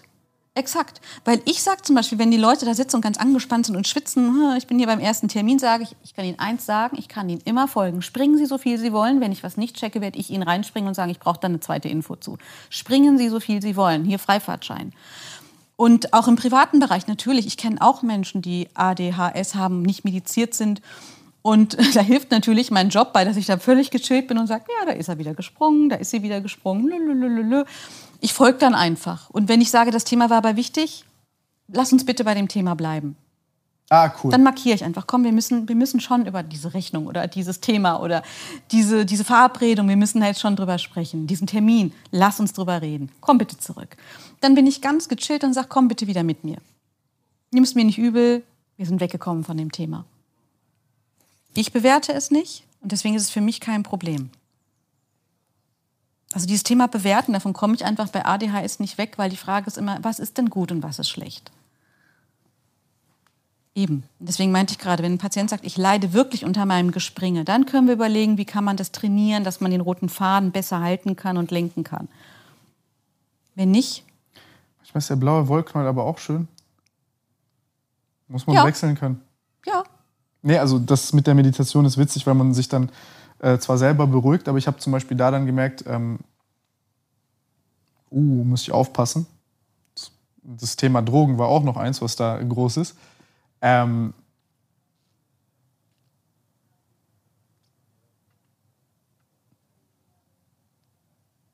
Ich habe nur kurz versucht, Klarheit in meinen Kopf zu bringen. Du hast die alle Zeit. Nee, ist witzig. Ähm, das Witzige ist ja jetzt erstmal die Frage, ist der Leidensdruck, entsteht der dadurch, dass ich meine, das stört andere Leute, ja, oder stört das tatsächlich andere Leute? Was ist da deine Erfahrung? Also was sind die Dinge, die vielleicht Leute, ein interner Glaubenssatz, ja, und was stört tatsächlich? Ja.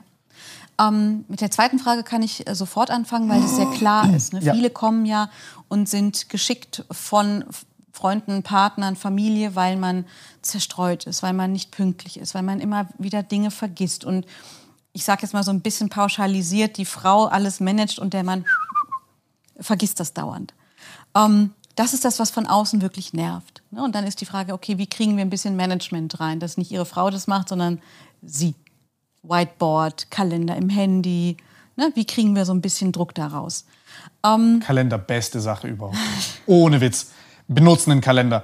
Übel nervig am Anfang, aber oh mein Gott, es ist, als, als, als, als hättest du dein Arbeitsgedächtnis leergeräumt. Als hättest du, genau, noch mal Platz. Genau, dafür soll es auch sein. Ja, wenn ich wirklich nicht immer sagen muss, der hat Geburtstag, der hat Geburtstag, wenn ich mich darauf verlassen kann, dass mein Handy mich einen Tag vorher erinnert, ist das frei. Das ist so schön. Und das sind die Dinge, mit denen die Leute kommen, die geschickt sind von außen. Ne, weil das Leidensdruck in der Familie, in der Beziehung macht. Oder manchmal vergessen. Ja, oder Impulsivität, ne, vor die Wand gehauen oder ein Teller ist geflogen oder, ne, warum ist der, wird der so schnell laut, warum wird die so schnell laut? Ähm, das sind die Dinge, die wirklich da sind, weil die Familie das kommuniziert. Was die Menschen von sich aus mitbringen, ist häufig so dieser Papagei auf der Schulter, der Dämon, der sagt, du bist, du hättest dich mehr anstrengen müssen, warum bist du nur so? Die zerhacken sich dann meistens eher. Und gehen so komplett tabula rasa mit sich ins Gericht und sind ganz, ganz bewertend auf allen Ebenen. Aber nur sich selbst gegenüber oder auch anderen gegenüber? Meistens gegenüber sich selber. Krass. Die anderen sind okay, nur ich bin ja, also das ja. ist der Großteil ja. der Menschen, die ich erlebe, sagen. Weil man kann auch alles verstehen bei den anderen. Ja, ja, doppelte Buchführung. Die haben recht, die sind in Ko- ich bin derjenige. Doppelte Buchführung ist so ein tolles Teil, wo ich denke, oh, oh, warum, warum sind, warum ist das nicht gleichwertig? Aber das frage ich mich, wieso ist denn das so?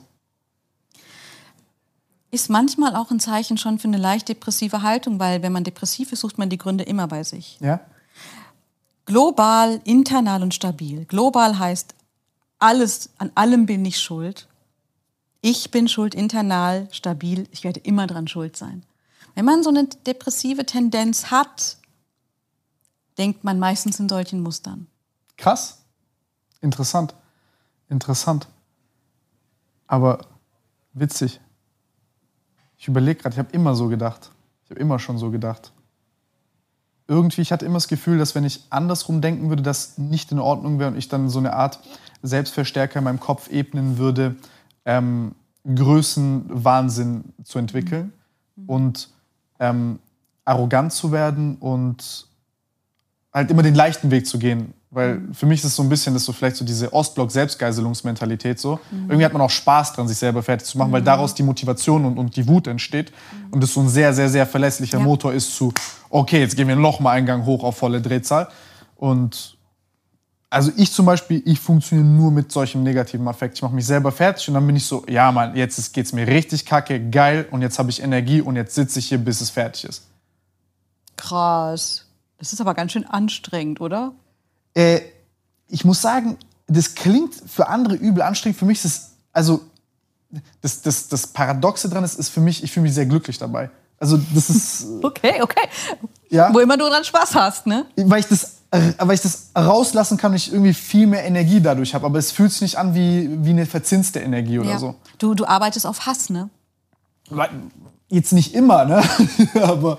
Ja, aber das ist halt, das ist heiße Energie, aber die, die verbrennt auch ziemlich hell, ne? Also ich könnte mir ja, vorstellen, ja, ja. dass du danach ganz schön leer erstmal bist, ne? Also ich weiß, dass Hass ein richtig geiler Motor ist, wenn du es Leuten zeigen willst. Nur die Frage ist halt, was ist danach? Aber es ist künstlicher Hass, also nicht irgendwie mhm. gegen selbst eingerichtet oder gegen irgendwas Konkretes, sondern das ist so ein es ist künstlich, aber ich glaube, das ist wieder so eine spezielle Sache, die es, glaube ich, nicht so viel mit, mit, mit der ganzen Sache zu tun hat, aber es ist wieder vielleicht so eine... Aber es gibt so kulturelle Eigenschaften und ja, ja, dieses genau. sich nicht selber loben, sich selber eher klein machen, das erlebe ich oft bei Deutschen oder eben, wie du schon sagst, Menschen, die jetzt aus dem östlichen Bereich kommen, da ist zum Beispiel so dieses Grundbedürfnis nach Spiel und Spontanität. Ja.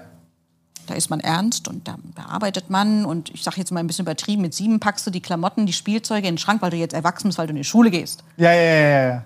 Und aber das ist so eine an, anerzogene deutsche Sache. So, sonst hätte ich das gar nicht, aber das ja. ist so. Und dann hat man so diesen kulturellen Clash zwischen diesen zwei Sachen, so dieses mhm. spontane, gechillte und auf der anderen Seite dieses zwanghafte und ja, das ist Story of my life. Das ist witzig, witzig, witzig, witzig.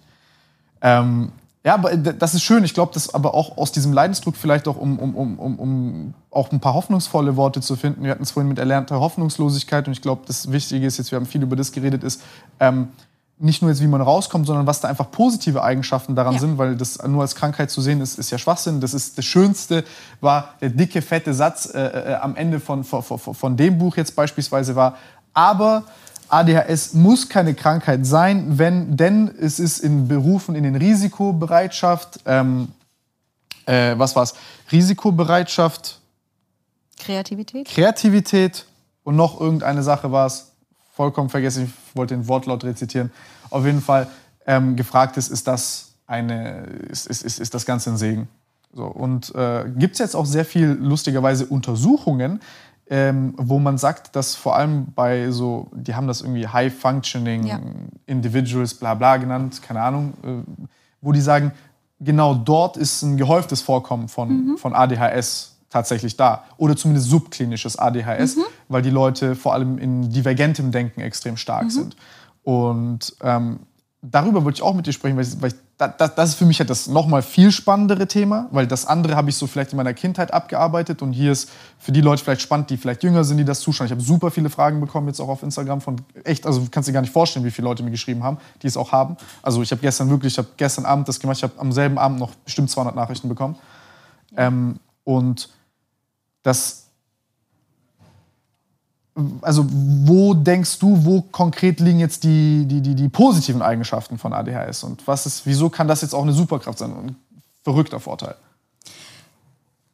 Die Superkraft ist, das Ta- Talent oder das Thema zu finden, was so casht, wie du gerade vom Hyperfokus geredet hast. Faszinationsvermögen war das Letzte, was Sie dort geschrieben haben. Jetzt. Wenn du das findest und das dann auch in deinem Beruf umsetzt, es muss dich nur packen. Mhm. Dann sind Patienten, was sage ich Patienten, dann sind es nicht Patienten, dann sind Menschen mit den Symptomen von A D H S spitze. Also, ich sage jetzt mal über den, über den Tisch gezogen, Kreativität, Flexibilität, macht bitte nicht immer das Gleiche. Also ich meine, klar, wenn dich die Sparkasse geil macht und du das spitze findest, dann setzt dich in eine Sparkasse und tippt den ganzen Tag Zahlen an. Gibt es. Gibt es. Es gibt Leute, die sagen, boah, Zahlen, das ist meins, ja, da kann ich hyperfokussieren, Wahnsinn. Fair enough, ne? Was immer dir Spaß macht. Also es, es, es gibt da kein, du darfst auf keinen Fall in eine Bank gehen. Nein, es muss nur das sein, was dich packt. Und in der Mehrzahl der Menschen ist es schön, wenn die einen Job finden, der zum Beispiel viel Flexibilität hat, viel unterschiedliche Dinge.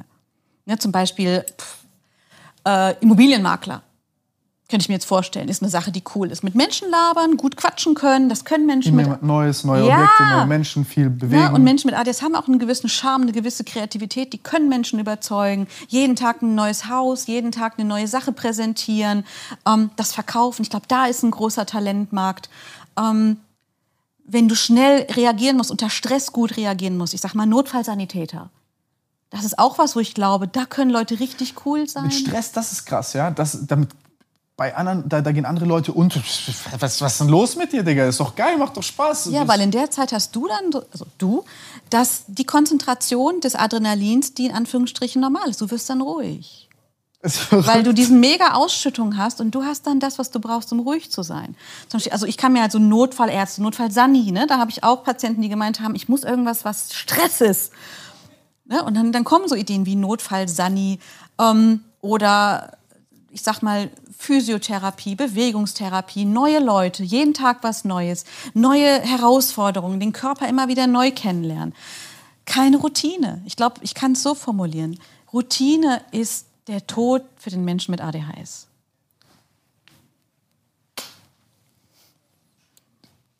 Ja. Und wie oft man sich versucht, in Routinen zu zwängen, scheiß was alle drauf. Anderen machen. Nein, scheiß drauf. Nur weil die normtypische Welt sagt, die Routine ist wichtig. Nein. Ja, die Routine ist für bestimmte Menschen wichtig. Und die brauchen sie für Sicherheit, um zu funktionieren. Das ist okay. Das ist okay. Es braucht diese Menschen, die Routine brauchen. Und Routine gibt Sicherheit, gibt ja. Struktur. Und es gibt die, die mit Routine nicht arbeiten können. Also versucht bitte nicht, euch so mäßig anzupassen oder umzustrukturieren oder umzuschreiben. Klar muss man ein bisschen Routine lernen, um in der Welt zu funktionieren. Ne? Du musst pünktlich auf der Arbeit sein, du musst, ne? Da gibt es bestimmte Du musst. Ja, definitiv. Die gibt es. Aber, und das Aber nehme ich sehr bewusst, richtig cool im Job wirst du, wenn du dir einen wählst, der dich packt und der beim Packen viel Veränderung mit drin hat. Ich habe Ärzte kennengelernt mit A D H S. Das heißt nicht, dass du das Studium nicht schaffst. Das musst dich aber packen. Du musst voll interessiert sein. Ähm, es gibt Studierte ohne Ende. Die müssen nur gepackt worden sein. Ich kenne Leute, die A D H S hatten, die haben in Vorlesungen geschlafen. Weil es furchtbar langweilig für die war. Die sind trotzdem Spitzenleute in ihren Jobs. Das ist witzig. Das war auch, als sie meine Zeugnisse gesehen haben, zum Beispiel haben die gesagt, ja, das ist doch kein Problem und so. Ähm, weil ich zum Beispiel, äh, keine Ahnung, Bio war voll mein Ding. Und dann, ich hab, war halt fast jede Biostunde musste ich nachsitzen, aber habe halt im, im wirklichen Vorbeigehen fünfzehn Punkte geschrieben, aber auch nie meine Hausaufgaben gemacht. Mhm. Habe halt nicht das gemacht, was ich tun sollte, aber ich konnte es trotzdem. Ähm, wohingegen, keine Ahnung, ich jetzt irgendwo da sitze in, in, in, was war es, in, in Ethik oder so, und mich das damals null interessiert hat. Mhm. Und die halt dachte, ich bin Grenzdebiler. Und ähm, diese, die, das ist, was mich jetzt hier interessiert ist, Mona, vielleicht dieser Hyperfokus und, und diese, diese Faszinationsfähigkeit, woher kommt die erstmal und wieso, wie, wieso haben, also haben das auch, haben das auch Leute, die kein A D H S haben, oder ist das wirklich so eine, ist das eine Strategie von A D H S, die auch Leute lernen können, die kein A D H S haben, weil, oder bei divergentem Denken sagt man ja auch, ah, man weiß nicht, ob das, ob das lernbar ist. Konvergentes Denken ist lernbar. Dass äh, Menschen bei Interesse sich drin verlieren können. Ja. Das tun ja alle irgendwo. Ja. Ne? In Hobbys, in, in Spaß. Dass wir uns fallen lassen, so ein bisschen die Welt drumherum vergessen. Das können wir alle. Mhm. Was A D H S ler nur in der Zeit können, ist wirklich die Welt um sich herum auszublenden. Mhm. Das ist ins Gegenteil. Ne? Statt überall und nirgends mit der Aufmerksamkeit zu sein, in dem Moment wirklich, du kannst die Leute ansprechen und rütteln, die sind so da drin. Weil dieses Thema, dieses Interesse dann so packt, dass dann in der Zeit unfassbar viel ausgeschüttet wird. Im Gehirn. Aber vor allem auch dieses, ich weiß nicht, was es ist, aber diese, diese ist es so, dass auch die Leute dann so ein, so ein, so ein, so ein Verlangen oder so einen immensen Spaß haben an, an ein bisschen entfernteren Zusammenhängen? Also so ein bisschen an Entdecken dieses von Springen, Zusammen- ne? Ja, genau. Aber so ein, so ein logischer Sprung, der neu ist. Ja. Das ähm, ist schon mit dieser Kreativität gemeint, mhm. dass du Verbindungen knüpfst und siehst, die jetzt jemand, der nur in der Routine denkt, nicht erfassen würde. Das ist Outside-the-Box-Denken. Ja, ja, ja. Dass du Verbindungen siehst, und das ist ja die Kreativität, die bei A D H S gemeint ist. Wo, also wo, wo, wo ähm, bei diesem, bei diesem, ich muss mal, ich muss mal kurz mich...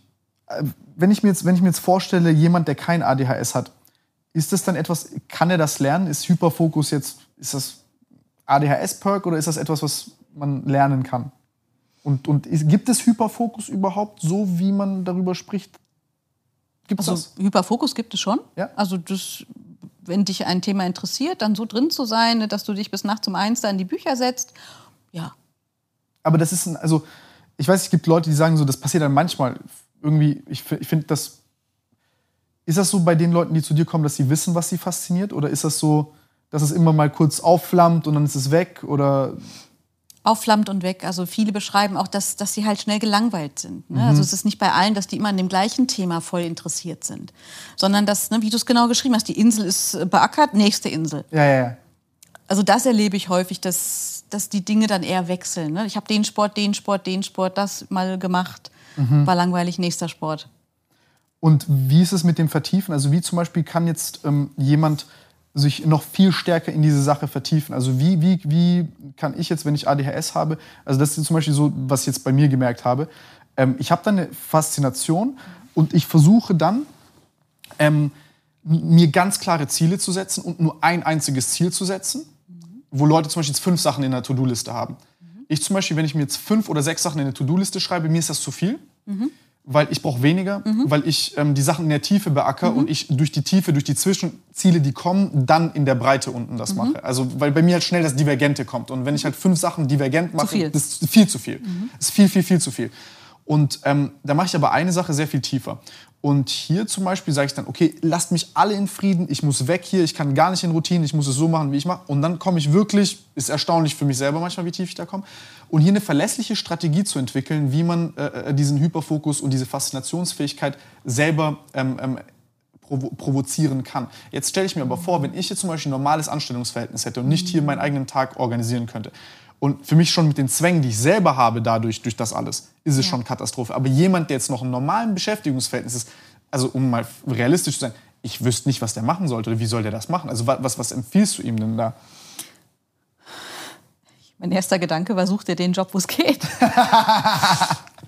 ähm, das ist nämlich das Schwierige, wenn der Job mit dieser Routine nicht so packt, dann kann man sich kaum in so einen Hyperfokus reinzwingen, weil es Interesse ist.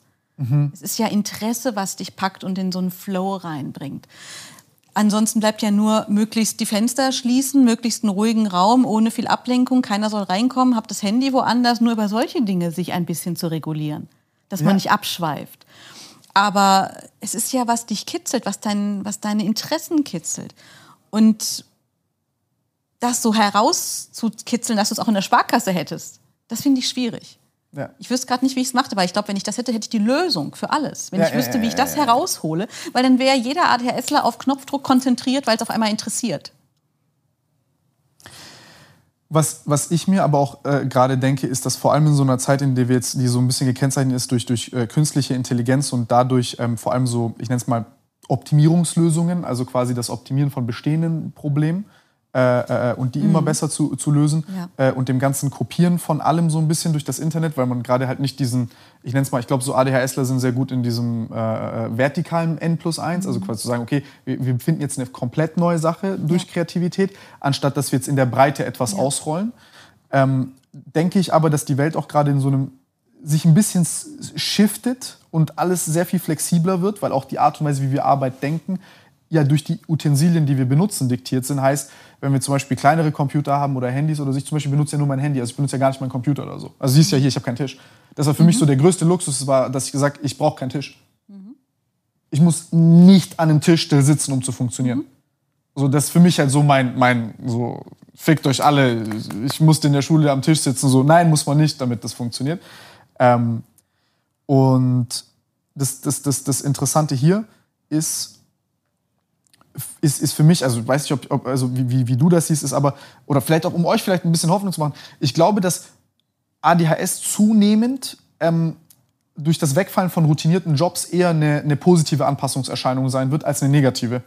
Und wenn ihr offen seid und euch von diesen Glaubenssätzen und diesen Zwängen befreien könnt, und ich weiß, wie schwer das ist, dann glaube ich, wird es euch sehr, sehr, sehr, sehr viel leichter fallen, ähm, nur durch die Intuition, die ihr habt, und nur weil es sich für euch so ultra leicht anfühlt, weil, also ich zum Beispiel habe immer das Gefühl gehabt, alle Leute denken ähnlich oder denen fällt das genauso leicht und die haben alles Positive, was man selber da auch hat, aber nur das Negative nicht. Mhm. Ähm, werdet ihr viel, viel krasser in der Welt auch zurechtkommen und auch sehr viel glücklicher sein. Und ich glaube, also was, was, was mir auch aufgefallen ist, egal was ich gemacht habe, auch während der Schule oder so, man braucht irgend, also man braucht irgendwas Stabiles, was man macht. So zum Beispiel vier bis sechs Stunden, irgendwas, wo du einfach sagst, das muss ich jetzt machen, das muss ich machen. Das ist die Stabilität, das ist die Grundstabilität, die du brauchst, weil sonst wirklich gehst du in Chaos unter. Mhm. Und auf der anderen Seite brauchst du, ähm, irgendwas, brauchst du irgendwas, wo du einfach machst, was immer du willst. Mhm. Einfach Zeit verschwenden, egal was es ist. Und da kommt automatisch dann dieses ganze Zeug wieder hoch. Ich glaube, das gilt sogar für alle Menschen. Ja? Ja. Weil wir Menschen immer weniger drauf gucken, was wir möchten. Nur drauf schauen, was wir müssen. Oh mein Gott, ja, erzähl weiter, das ist... Naja, ich meine, wie lange arbeitest du? Und, also ich, ich, oder ich sage jetzt mal, wie lange arbeiten wir alle im Moment und wie viel leben wir gerade im Moment? Unabhängig von Corona, unabhängig von dem ganzen anderen jetzt, ne? Das lassen wir mal rausgerechnet. Hör schneller weiter. Ja, wenn wir das mal rausrechnen, ähm, ich glaube, das, was du gerade gesagt hast, möchte ich auf alle Menschen übertragen. Weil Lebensqualität, was ist denn das heute? du bist total gestresst, arbeitest dir den Arsch wund und dann als Selbstfürsorge meinst du, okay, dann muss ich jetzt Geld bei der Maniküre raushauen, weil das ist Selbstfürsorge. Ja, ja. Und das ist sozusagen das, was wir glauben, was Selbstfürsorge heutzutage ist. Ja. Ist es das wirklich? Das ist doch, jetzt werde ich sehr emotional, das ist ja im Endeffekt nur so eine Art Schmerzensgeld oder Schmerzausgleich für das, was wir während des Tages erleben. Ja. Es gibt diese Zwänge da draußen, das ist leider wirklich so. Und wir müssen vielen Zwängen folgen, sonst kippen wir und fallen durchs Raster, wie du sagst, ne? Es braucht eine gewisse Struktur. Und gleichzeitig möchte ich ehrlich gesagt allen die Frage stellen, was ist für euch gerade Lebensqualität oder was würde es für Lebensqualität brauchen? Würdest du gerade sagen, dass so das Kollektiv und insgesamt eher, also empfinde ich, es viel, also es ist sehr viel mehr Zwang, als es sein müsste? Weil ist jetzt eine Krankenschwester erfolgreicher, wenn sie fünf Patienten in der Stunde macht, anstatt zwei? Ist es besser? Oh, das, äh, nein, ist, das ist natürlich jetzt richtig dünnes Eis, weil ist ähm, es besser, wenn du zehn Patienten hast ja, am Tag oder sechs? Das ist jetzt dünnes Eis, ne? Weil da habe ich natürlich eine Meinung, eine persönliche, eine professionelle und sozusagen die Meinung als Arbeitnehmer. Ja.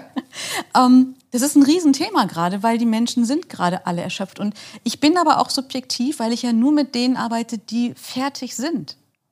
Ich kriege ja nur die mit, die die drunter zusammenbrechen. Deswegen bin ich im, ich bin im Bias. Deswegen ist das dünnes Eis.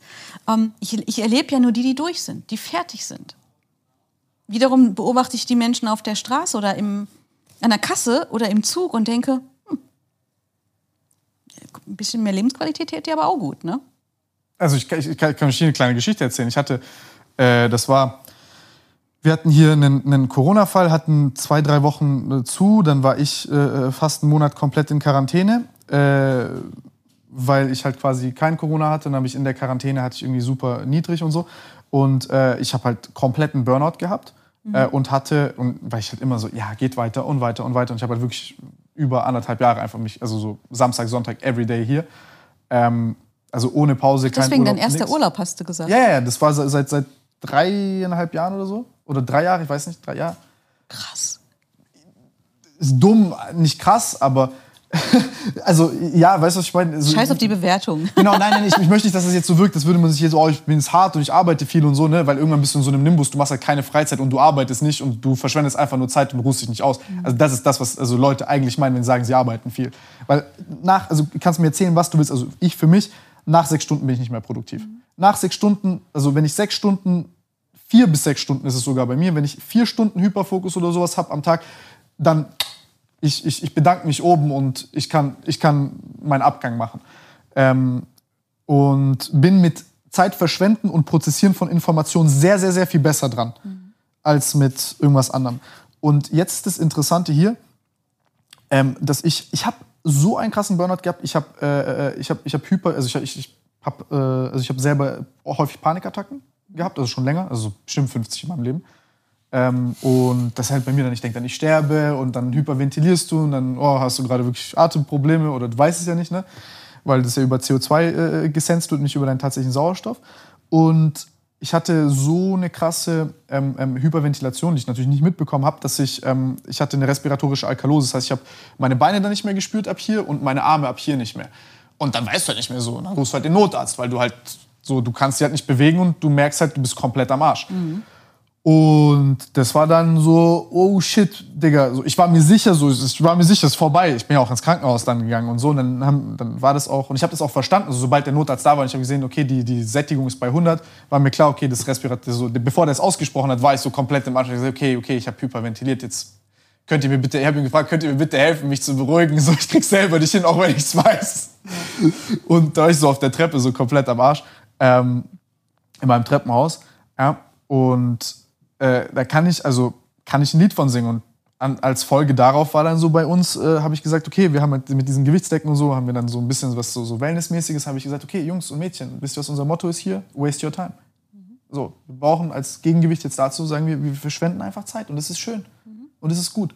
Und das ist so ein bisschen mein... Langeweile lernen. Oh mein Gott, ja! Man erstickt jede Form von Langeweile, die so wichtig ist, weil ich bin... Oh, die ist total wichtig. Du hast es ja noch erlebt, ne? Weil du, weil, ja. weil, weil du bist ohne Handy aufgewachsen. Ich bin so eine Hybrid-Generation. Ja. Ich habe es erst mit achtzehn bekommen oder siebzehn. Aber Langeweile, einfach mal da zu sitzen und nichts zu tun und neue Zielfunktionen in seinem Kopf einfach aus dem Nichts kommen zu lassen, Informationen zu prozessieren und ich kann jetzt auch floaten, gar nicht... Floaten, einfach mal genau. floaten. Ey, ich, ich bin, ich bin, du merkst, ich bin so ein zwanghafter Typ, ich versuche in alles Nützlichkeit reinzudrücken. Ja, und ich gehe ins Gegenteil, ne? Es ist sehr gut, das ist sehr, sehr gut. Es muss gar keinen Nutzen haben, deswegen, mhm. ne? Aber... Das ist, ähm, das ist eine sehr, sehr große Sache und äh, jetzt nicht, dass es so schlimm ist bei anderen Leuten wie jetzt bei mir, aber ich denke schon, dass es Leuten ähnlich scheiße geht und ich glaube nicht, dass man selbstständig dafür sein muss. Ich glaube, dass als Arbeitnehmer man sehr, sehr, sehr ähnlichem Stress ausgesetzt ist, weil man spiegelt das ja auch als, also hin und her. Also total. Ich beeinflusse ja dich dadurch, beeinflusse ihn dadurch und wenn ich mit so einer, also um den Sprung hinzubekommen zu dem, was du gesagt hast, wo du sagst, ah, ich habe jetzt eine professionelle und eine, und eine Dingmeinung, weil du den Leuten ja einerseits helfen möchtest, mhm. aber einerseits ja auch an dich denken möchtest, mhm. komme ich jetzt um die unpopuläre professionelle Meinung, vielleicht auch jetzt hier von mir, man hilft ja auch irgendwann, dem, dem Siebten hilfst du ja gar nicht mehr wirklich. Du hast keine Energie mehr, dem richtig zuzuhören. Dann antworte ich mit einer rhetorischen Frage. Ist es denn dann gut, das Gesundheitssystem zu privatisieren? Deswegen gebe ich keine Antwort, sondern kann nur mit einer Gegenfrage antworten. Ja. Weil dann ist die Frage, wenn man das Gesundheitssystem privatisiert und es um Kohle geht. Ja. Das ist das Problem. Kommen wir dann zusammen? Deswegen gebe ich das mal als rhetorische Frage in den Raum. Ich glaube, jetzt, jetzt gebe ich dir aber noch eine Sache. Was ist, wenn man, wenn man Geld auf Langfristigkeit erweitert? Ich glaube nicht, dass zwangsläufig das Geld nur das Problem ist. Ich glaube, es ist die Langfristigkeit ist das Problem. Wenn ich jetzt zum Beispiel einpreise, die Folgeprobleme, die du zum Beispiel dadurch bekommst, dann habe ich Verluste, die noch nicht entdeckt worden sind. Mhm. Verstehst du, was ich meine? Ja, ich verstehe, was du meinst. Ja, ja. Das und ist ein Riesenthema und es ist komplex. Sehr komplex. Und ich glaube, dass diese Langfristigkeit generell unser, also so als großes Paradigma das zugrunde liegende Problem ist. Aber ähm, oh, Langeweile und, und, und, und, und Entspannen und jetzt mal ein bisschen all diese Sachen. Oh, das, das ist sehr das ist spannend, dass du das sagst. Das sind so voll viele Dinge, die auch im Kopf rumkreisen, äh, die, die, die, die, die, die so ein bisschen fehlen. Da haben wir uns sehr oft darüber unterhalten. Oh, erinnerst du dich noch damals, als du mal Langeweile hattest und einfach nur die Decke angestarrt hast eine Stunde lang und nicht wusstest, wohin mit deinem Leben? Und das ist total wichtig, weil ich das Gefühl bekomme, dass wir Menschen es verlieren, frustrationstolerant zu sein. Mhm. Frustrationstolerant bedeutet, ich muss auch mal aushalten, wenn was nicht funktioniert. Mhm. Wenn ich das nicht bekomme, wenn irgendwas nicht funktioniert, obwohl ich mein Bestes gegeben habe. Und die Vorbereitung für solch eine Fähigkeit ist halt Langeweile, ist halt, ich kriege nicht das, was ich gerade will. Ich kann nicht sofort die Antwort im Handy suchen, wenn ich was googeln will. Ich kann nicht sofort mich ablenken. Diese Frustrationstoleranz brauchen wir, weil das Leben ist kein Ponyhof und es wird vieles nicht so werden, wie wir wünschen. Und das Lustige ist, in der Nutshell glaube ich, das ist das Einzige, was ich aus meinem, also das hört sich vielleicht dumm an, aber ähm, das ist, glaube ich, die Eigenschaft, mit der wir hier auch Geld verdienen, ist, diesen übernächsten Schritt in die Zukunft zu schauen, ob wir das jetzt können oder nicht, nicht, dass wir jetzt hier, oh, Nostradamus, bla bla, aber das jetzt, heute, ich sehe jetzt Podcasts auf doppelter Geschwindigkeit. Du hast gar keine, du hast gar keine, du hast gar keine Langzeiterinnerungskonsolidierung dadurch. Du kannst dir das nicht merken. Du hast zwar dein Arbeitsgedächtnis, das ist groß genug, um ja. das kurzzeitig aufzufassen, aber du kannst es gar nicht übertragen in dein Langzeitgedächtnis. So, das wird jetzt dauern, bis Leute das merken. Also nicht lange, aber das wird dauern. Dann habe ich jetzt, dann Staubsaugen in der Nase bohren, äh, äh, telefonieren und gleichzeitig noch einen Podcast hören, weil ich hole jetzt noch den letzten, die letzte Sekunde aus meinem Leben raus. Ich lebe es life to the fullest. Und schnell, höheres Tempo, höher, schneller, weiter und so weiter, all das. Und das ist ja gerade so langsam auf dem Peak, weil die Selbstwirksamkeit seit dem Internet, wir haben alle Zugriff auf unendlich viel Information und jeder könnte ja gottesgleich sein, wenn er nur wollen würde. Das ist nur eine Frage der Disziplin und wir haben alle diese... Also das ist ja so die Illusion, die entsteht. Ja. Und das ist so der, ich nenne es mal, vielleicht auch so dieser urteilende Vater, der über einem steht so die ganze Zeit und sagt so, ja, das könntest du tun und, und mach. Und dann die, der Ehrgeiz noch weiter rauskommt. Und dann man sagt, ja, okay, jetzt baller ich jetzt hier durch. Und dann sage ich jetzt im übernächsten Schritt, okay, ähm, nein, ist, ist es ja nicht. Es ist, es ist, ist, das bringt ja erstmal nicht den gewünschten Effekt, ganz nüchtern betrachtet. Gleichzeitig betrachtest du ja gar nicht die Basis, die zugrunde liegt dir als Mensch. Also du verstehst ja gar nicht, wie du funktionierst und dass das gar nicht funktioniert mit dir. Dass du Dinge verlierst, die du als selbstverständlich erachtest. Ähm, oder zum Beispiel Bilder machen von, von, von irgendwelchen Dingen. Mhm. Also du erinnerst dich ja gar nicht mehr. Wenn ich jetzt zum Beispiel ein Bild mache von einer Aussicht, dann erinnere ich mich, also ich, ich, ja. ich erinnere mich gar nicht mehr dran. Das ist auch gut untersucht. Das ist auch ganz witzig eigentlich. Und ähm, vielleicht auch diesen, diesen Umgang mit, das ist auch vielleicht eine interessante Sache, die man nächstes Mal dann besprechen kann, weil ich glaube, wir sind jetzt auch super lange, aber nee, ich finde es persönlich eine sehr spannende Sache, ist zum Beispiel, wie man mit dem Handy umgeht. Und was ich meine mit den übernächsten Schritt ist, ähm, vielleicht wir dann sehr sensibel sind auf diese Lebensumstände, die einen sehr stark unter Druck setzen und man dann durch diese Faulheit vielleicht auch schaut, okay, wie kann ich jetzt nochmal einen Schritt weiter gucken oder wie kann ich es mir erstmal selber bequem machen und dann merkst du, ah, okay, das oszilliert jetzt in diese Richtung, dann werden die merken, dass das, dass das dagegen spricht und dann geht es wieder in die Richtung. Das ist so meine persönliche Meinung. Würde mich interessieren, wie du das gerade so betrachtest mit diesen Zwängen und schneller, höher, weiter und zehn Sachen gleichzeitig machen. Und aus meiner Perspektive ist immer wichtig die Frage, geht es den Menschen damit gut oder leiden sie damit? Denkst du, es kann jemandem gut gehen, der zehn Sachen gleichzeitig macht, konstant mit diesem Druck und Zwang? A D H S ler schon. Aber das ist ja zu viel. Also wenn ich sogar sage, das ist, was ist ich sogar, aber... Wäre möglich. Also ich kann es mir halt vorstellen, dass jemand, wenn die Ziele halt oder die, die Sachen, die er macht, gut dosiert sind, könnte es jemand schaffen. Ähm, wie gesagt, ich bewerte gar nicht. Jemand kann es gerne versuchen. Eustress, ne? Es darf nur nicht in Distress kippen.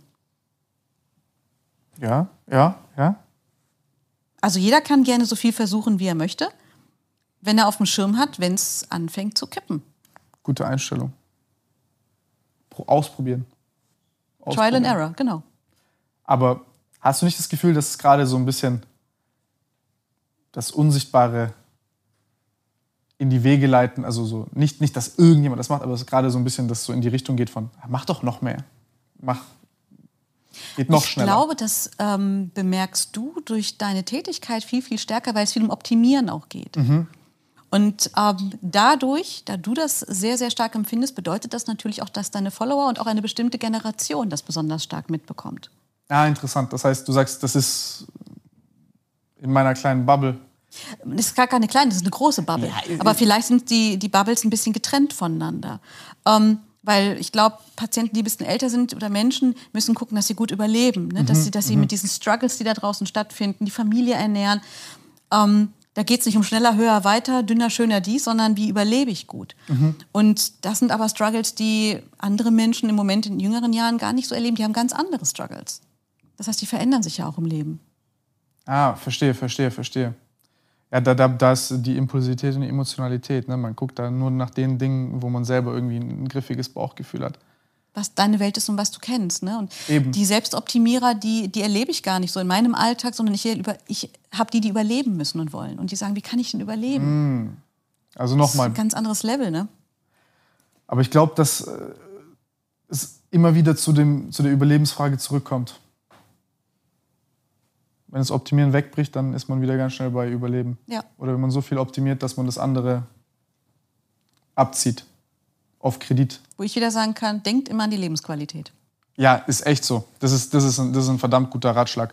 Ansonsten, ähm, was, was mich kurz, äh, was ist kurz, noch interessieren würde, weil ich das eine sehr ehrwürdige Sache finde, ist, ist, ist das mit, ähm, die Arbeit mit den, ähm, mit, mit den, mit den, mit, mit, mit den ähm, tauben Menschen. Ähm, bei uns war das so, allein diese Sprachbarriere, dass wir uns nicht mit denen verständigen konnten, dann bist du halt ein Kind und dann fängt halt der Erste an, sich drüber lustig zu machen. Mhm. Dann machst du halt mit, weil deiner hat wir gegen die, so ne, klassische Dynamik, dann sind wir auf dem Sportplatz, ja. Dann fault einer von denen uns, ja. Dann suchen die einen Grund, ja. Mit uns äh, sich zu streiten, wir einen mit denen, also ja. Super primitiv, dann kicken wir dort, dann wer kriegt jetzt den Platz und dann war das immer, immer, immer, immer sehr, sehr, sehr verhärtete Fronten und nur durch dieses Ding, wir konnten gar nicht kommunizieren. Ja. Und dann macht der irgendwelche Sachen und dann sagt der eine von dir, oh, der hat da gerade keine... Das heißt, der, der fickt deine... Mm. Und dann, dabei heißt es irgendwie nur so, ey, was machst du später? Oder so. Wir wissen das alles nicht, aber als Kinder. Und dann zementiert sich das so durch ganz primitive Mechanismen. Ja. So war es bei uns. Und jetzt stelle ich mir dann vor, wenn ich jetzt so jemand wäre und ich halt das Pech hätte, dass ich nicht hören könnte, was also nur mal... sich so eine Minute das vorzustellen, wie schlimm es ist, ähm, nichts hören zu können. Deswegen habe ich auch eine kleine Ohrentzündung vom Meer und muss danach direkt zum H N O. Mhm. ähm, aber das ist echt... Ich könnte mir ein Leben ohne Hören nicht vorstellen. Und jetzt noch wie, wie würde ich überhaupt kommunizieren jetzt während Corona? Wie alleine fühlt man sich? Also man ist dann doppelt und dreifach isoliert. Ja, genau. Und was ist das für ein Druck für Menschen, die, ich will jetzt nicht sagen, kein Gehör finden, weil es dumm ist, aber... Es ist genau das. Es ist genau das. Genau, also... Es ist genau der Satz. Aber auch, weil es wenige sind. Naja, ich sage jetzt mal, bei den über vierzehn-Jährigen sind dreizehn Komma drei Millionen Menschen in Deutschland von Hörproblemen betroffen. Was? Ne, dreizehn, also nach den Zahlen des Schwerhörigenbundes, und ich muss es gerade lernen für meine Prüfung im Oktober, dreizehn Komma drei Millionen über vierzehn-Jährige. Das ist nochmal so eine, so eine wichtige Zahl, dass man Kinder von Erwachsenen trennt. Und damit, damit musst du gar nicht gehörlos geboren sein, sondern du kannst auch dein Gehör verlieren wegen Alter, wegen Unfall, wegen Knalltrauma auf einer Party ähm, oder Entzündungen. Mhm. Und diese Masken sind einfach gerade ein Problem, weil kein Gehör mehr gefunden wird. Also ich habe persönlich mir eine besorgen lassen, weil ich gesagt habe, ich brauche das jetzt. Ist auch nicht ganz safe, aber ich trage sie, so eine durchsichtige Maske. Stimmt. Damit du mein Mundbild und trotzdem von den Lippen ablesen kannst. Die ist nicht schön und es tut auch weh und ist nicht bequem, weil du mit so einem Schnabel läufst. Aber es ist die einzige Art, den Menschen die Möglichkeit zu geben, sich die Behandlung zu holen. Boah, das die muss ja auch zusätzlich übel entfremdend sein, wenn du, wenn, wenn du durch die Stadt läufst, nichts hörst und das dein, dein Orientierungspunkt auf einmal weg ist. Du bist ist. total isoliert. Oh mein Gott, ist das ekelhaft. Du bist total isoliert. Und deswegen geht es den Leuten halt nochmal einen Tacken schlechter als denen, denen es eh schon schlecht geht. Weil ne, wenigstens so ein bisschen Nähe. Hi, hi, wie geht's? Auch das fehlt total. Boah. Und es gibt diesen Spruch, den ich sehr schön finde: Blindheit trennt von Dingen, Taubheit trennt von Menschen. Das hat eine betroffene Dame mal, ich glaube, das war Helen Keller, die gehörlos äh, und blind war. Und dieser Spruch, der fasst das gut zusammen, was dir wann fehlt. Oh mein Gott. Das ist, wie, was, was, was sind da gerade so die Probleme? Ich, nee, ich, ich, ich, ich, sorry, ich bin gerade nur so am Nachdenken. Ich denke mir gerade so, die können ja nicht mal, also so, man kann nicht mal hören, was wir hier reden. So, wie, wie, wie könnte jetzt jemand das hier konsumieren? Ja, mit Untertiteln. Oder anders, die Menschen, ne, deine Follower, die jemand sehen, der hier so ein C I implantiert hat, mhm. ne, so ein Gerät im Kopf mhm. oder ein Hörgerät trägt, mhm. dass wenn man diese Menschen sieht oder die in der, in der Kasse sind und die Probleme haben, ne, dass man einen Stift nimmt, dass man aufschreibt, ähm, dass man vielleicht mit Abstand dann entsprechend die Maske kurz runterzieht. Mhm. Dann den Menschen die Möglichkeit gibt, sich kurz äh, zu äußern. Ähm, die Menschen, die das tragen und das Hörgerät, für die ist es einfach gerade schwieriger. Selbst wenn die noch so super hören können, es ist schwierig, weil alle immer noch ein bisschen ablesen vom Mund. Mhm. Auch wenn sie es selber gar nicht merken. Krass. Und wie... Wie, wie machst du das dann? Also wenn du jetzt da in, in der Psychotherapie sitzt, dann wirst du ja jetzt merken wahrscheinlich, dass der Bedarf wahrscheinlich noch sehr viel größer ist im Moment. Mhm. Also unter der Normalbevölkerung da wahrscheinlich noch mal mehr. Ja.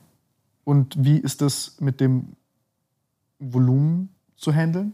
Weil, also als Kassenpatient beispielsweise dauert das ja allein schon unter normalen Umständen ewig, bis man... Ich versuche im Moment alle Anfragen, die ich bekomme, zu bedienen. Mhm. Das macht es nicht einfach und wir versuchen zu schauen, okay, was ist jetzt Feuerlöschen, was ist so basic, mhm. dass wir was machen können, sei es Medikation, sei es in eine Klinik verweisen. Ähm, wirklich, es ist so ein bisschen basal, Feuerlöschen, aber wir versuchen gerade alle Anfragen, die kommen, irgendwie zu bedienen. Krass. Und das ist schwierig gerade. Es gibt in Deutschland zwei Kliniken für Menschen, die gehörlos sind, also psychiatrische Kliniken, zwei mhm. in Deutschland. Eine für Kinder und Jugendliche im Osten Deutschlands. Mhm. Ambulanzen, wenig, ich kenne jetzt nur zwei. Therapeuten, die es können, gibt jetzt ein paar mehr, tatsächlich einen Verein gegründet, ne, damit die Leute sich langsam organisieren. Es ist aber generell ein sehr, sehr mickriges Angebot. Das heißt, wenn du Hörprobleme hast, nimmst du dir meistens einen Dolmetscher und gehst damit zu einem hörenden Therapeuten.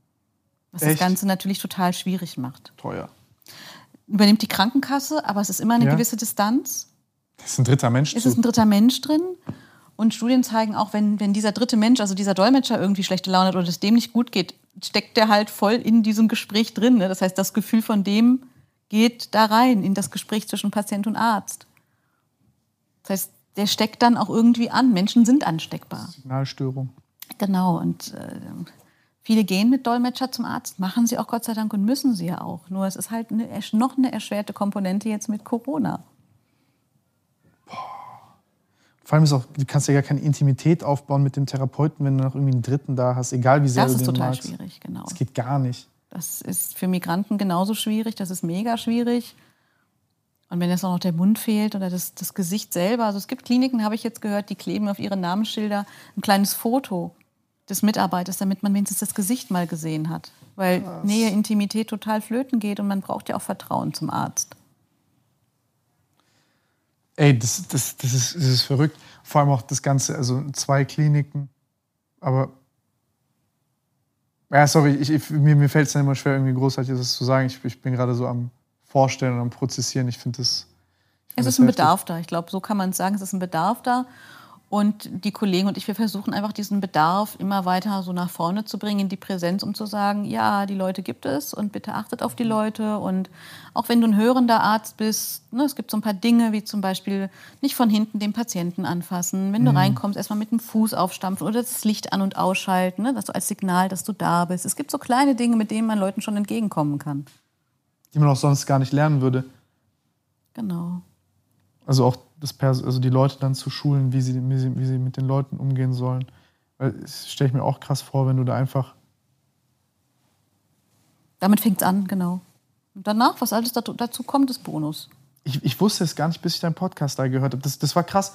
Ich, ich, hab, ich, hab dann so, ich, ich, war, ich war genau hier drin, bin auf meinem Ball rumgesprungen, aber ich bin nicht kurz stehen geblieben. Ich war so, oh mein Gott, das war überhaupt nicht in meinem Kosmos. Dann habe ich mich erinnert an meine Kindheit mit den Leuten. Mhm. Und ich wusste, irgendwann später hatte ja. man, zum Beispiel auch, aber auch Leute äh, dort jetzt zum Beispiel einen, der hat, äh, so ging das zum Beispiel, der konnte nur Aga sagen. Und dann, oh, haben, wir den, und dann haben wir den Aga genannt. Mhm. Und jetzt kann der wieder reden und hören. Ja. Nach zwanzig, also nicht zwanzig, aber so nach zehn, fünfzehn Jahren. Technik ist krass, ne? Aber und lebt ganz normal. So geil, wie wir die Technik finden, das ist auch ein Problem, weil Menschen, die gehörlos geboren sind, sagen, okay, ihr nehmt uns unsere Identität und unsere Kultur weg. Ja? Ja, weil ähm, es ist eine Gesellschaft in sich mit eigener Kultur, eigener Poesie, eigenen Hobbys, eigenen Treffen. Und ich habe erlebt, dass Eltern wirklich Schwierigkeiten damit hatten, wenn ihrem sechs Monate alten Baby so ein C I implantiert werden sollte, weil auch gesagt wurde, ihr nehmt uns das Kind weg. Es wird ein Teil eurer Welt. Was du gerade gesagt hast, dieses Wir gegen die, das ist immer noch dieses die Hörenden und wir. Mhm.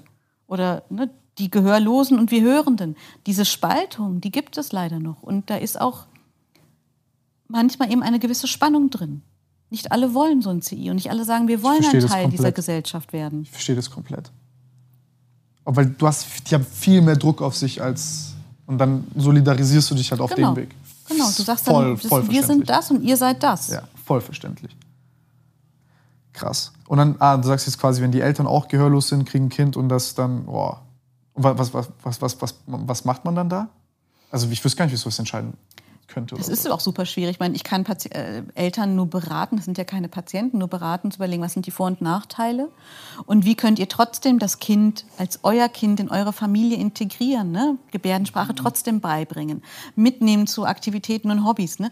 Zieht es mit rein, ne? Man kann ja zwei Identitäten, ich bin hörend und gehörlos. Mhm. Ne? Also die Frage ist, verliert ihr wirklich das Kind?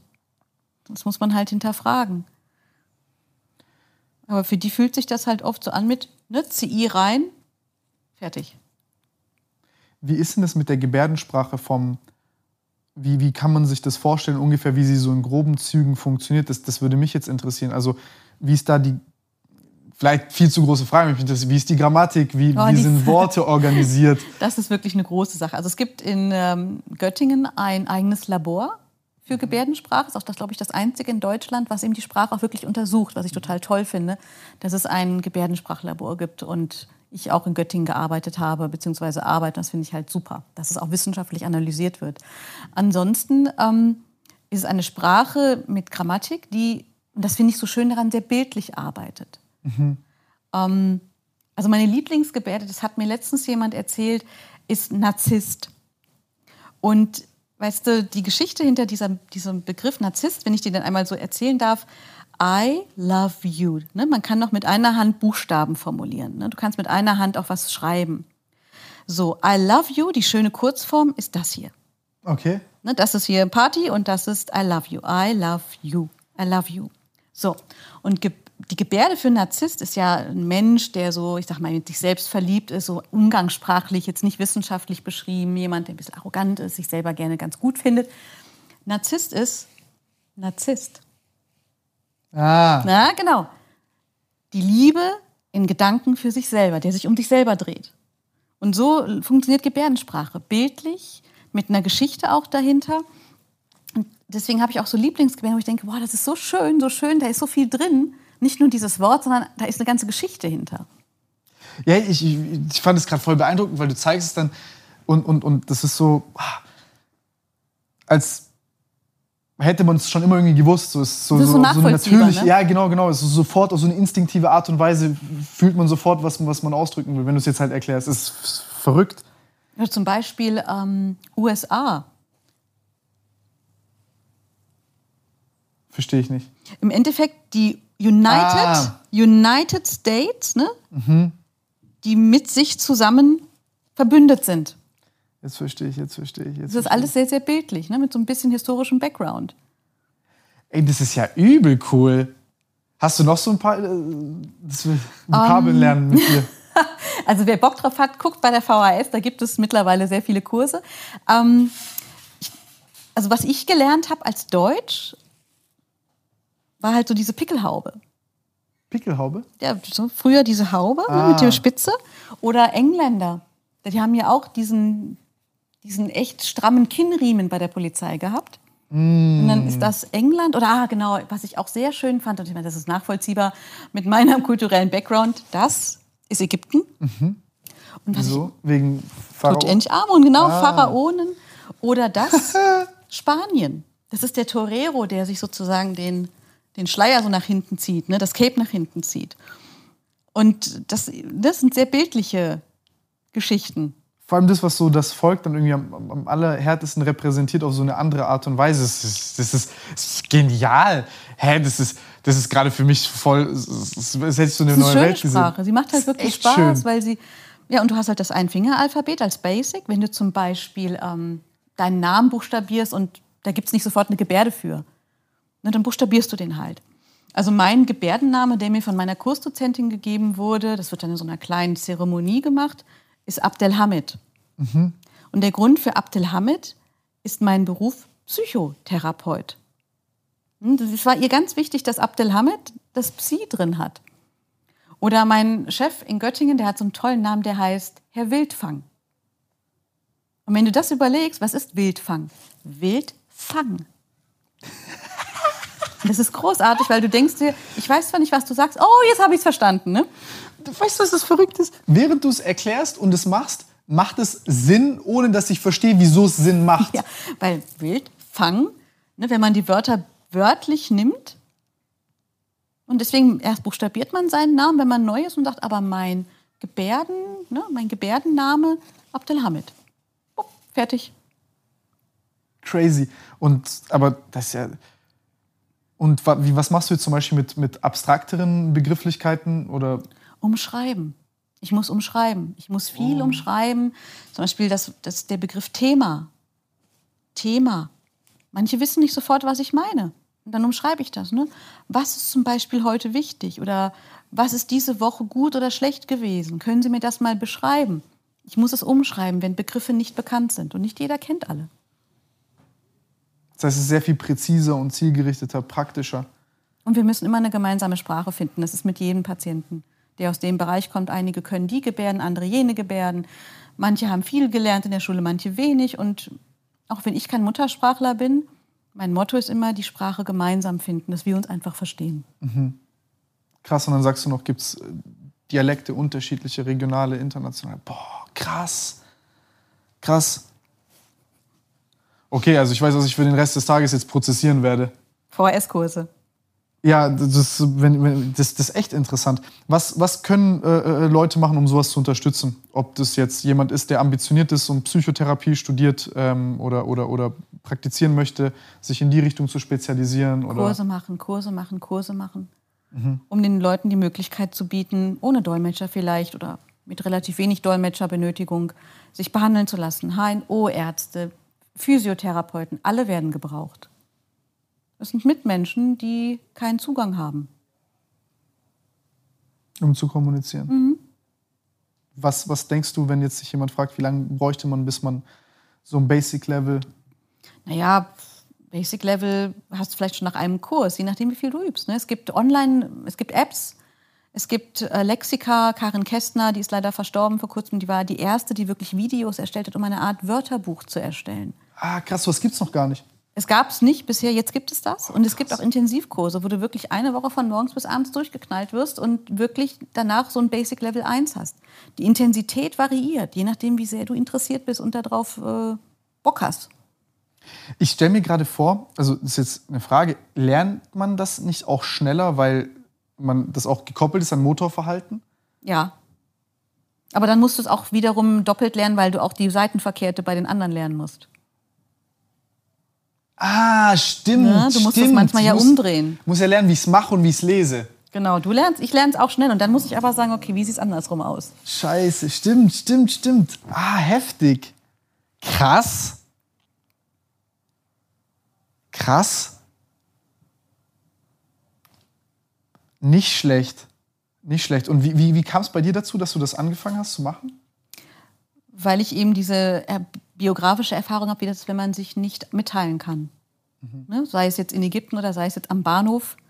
Äh, ich finde immer, ja, du hast vorhin erzählt, kann stimmt. nicht sein, dass Menschen unter uns wohnen, hier geboren sind und nicht fragen können, wann der nächste Zug fährt. Was meinst du, wie stolz ich war, als ich dann irgendwann bei McDonald's jemandem helfen konnte? Ja, ich bestelle die Pommes für dich. Juhu. Wie alt warst du da? Schon älter, aber ich hatte meine ersten Kurse hinter mir und ich war stolz wie Oscar, dass ich gesagt habe, kann ich helfen? Ich würde gerne die Pommes mitbestellen. Alle so, yay. Krass. Ich werde jetzt mal drauf achten, da wird mir bestimmt auch auffallen, wenn ich dann Menschen sehe. Nee, seit Montenegro gar nicht mehr, nur dort, da war das dann alles auf einem Haufen. Wie gesagt, in Essen ist einfach viel an Schulen, deswegen würdest du ah. das in Essen noch am ehesten oder in Köln, in so Metropolen, wo sich einfach viele Schulen angesiedelt haben, ist da viel zu sehen. Du hast bei uns auch, das war quasi Schule und das war mhm. deren Pausenhof. Genau, und dann sind aus dem ganzen Land dahin die Kinder geschickt worden. Und wir sind halt auf deren Pausenhof immer gegangen. Ja. Und haben halt gesagt, so, okay, das ist jetzt unserer mit euch. Ja, weißt so, du was? Und das schlimm. ist total, das passt total, weil das erleben viele Gehörlose. Ne? Wir haben keinen Raum, ne? Da kommen die Hörenden, nehmen uns was weg. Und deswegen gibt es da manchmal Clashes. Und auch zu Recht, ne? Also vollkommen zu Recht, vollkommen zu Recht, vollkommen zu Recht. Verrückt, verrückt, verrückt, verrückt. Ähm, Mona, vielen, vielen Dank. Ich, ähm, bin, ich, bin, ich bin auf jeden Fall, also ich, ich weiß nicht, was ich sagen soll, war, war ein sehr, sehr, sehr angenehmes Gespräch. War vielen echt. Dank für die Einladung, hat mir sehr viel Spaß gemacht. Danke, dass du hergekommen bist, wirklich. Also, dass du die Zeit genommen hast, dass du extra hergefahren bist. Ähm, trotz all dem, was du zu tun hast, ist wirklich äh, war war sehr, mir eine Freude. Interessant. Okay.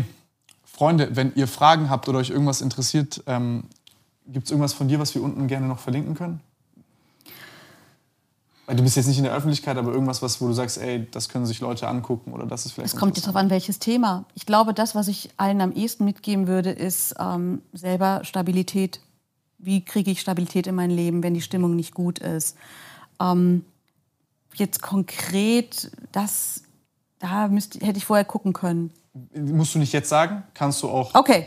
kannst du auch später irgendwas schicken, ja, wenn dir irgendwas da einfällt. Ne? Dann schicke ich da was.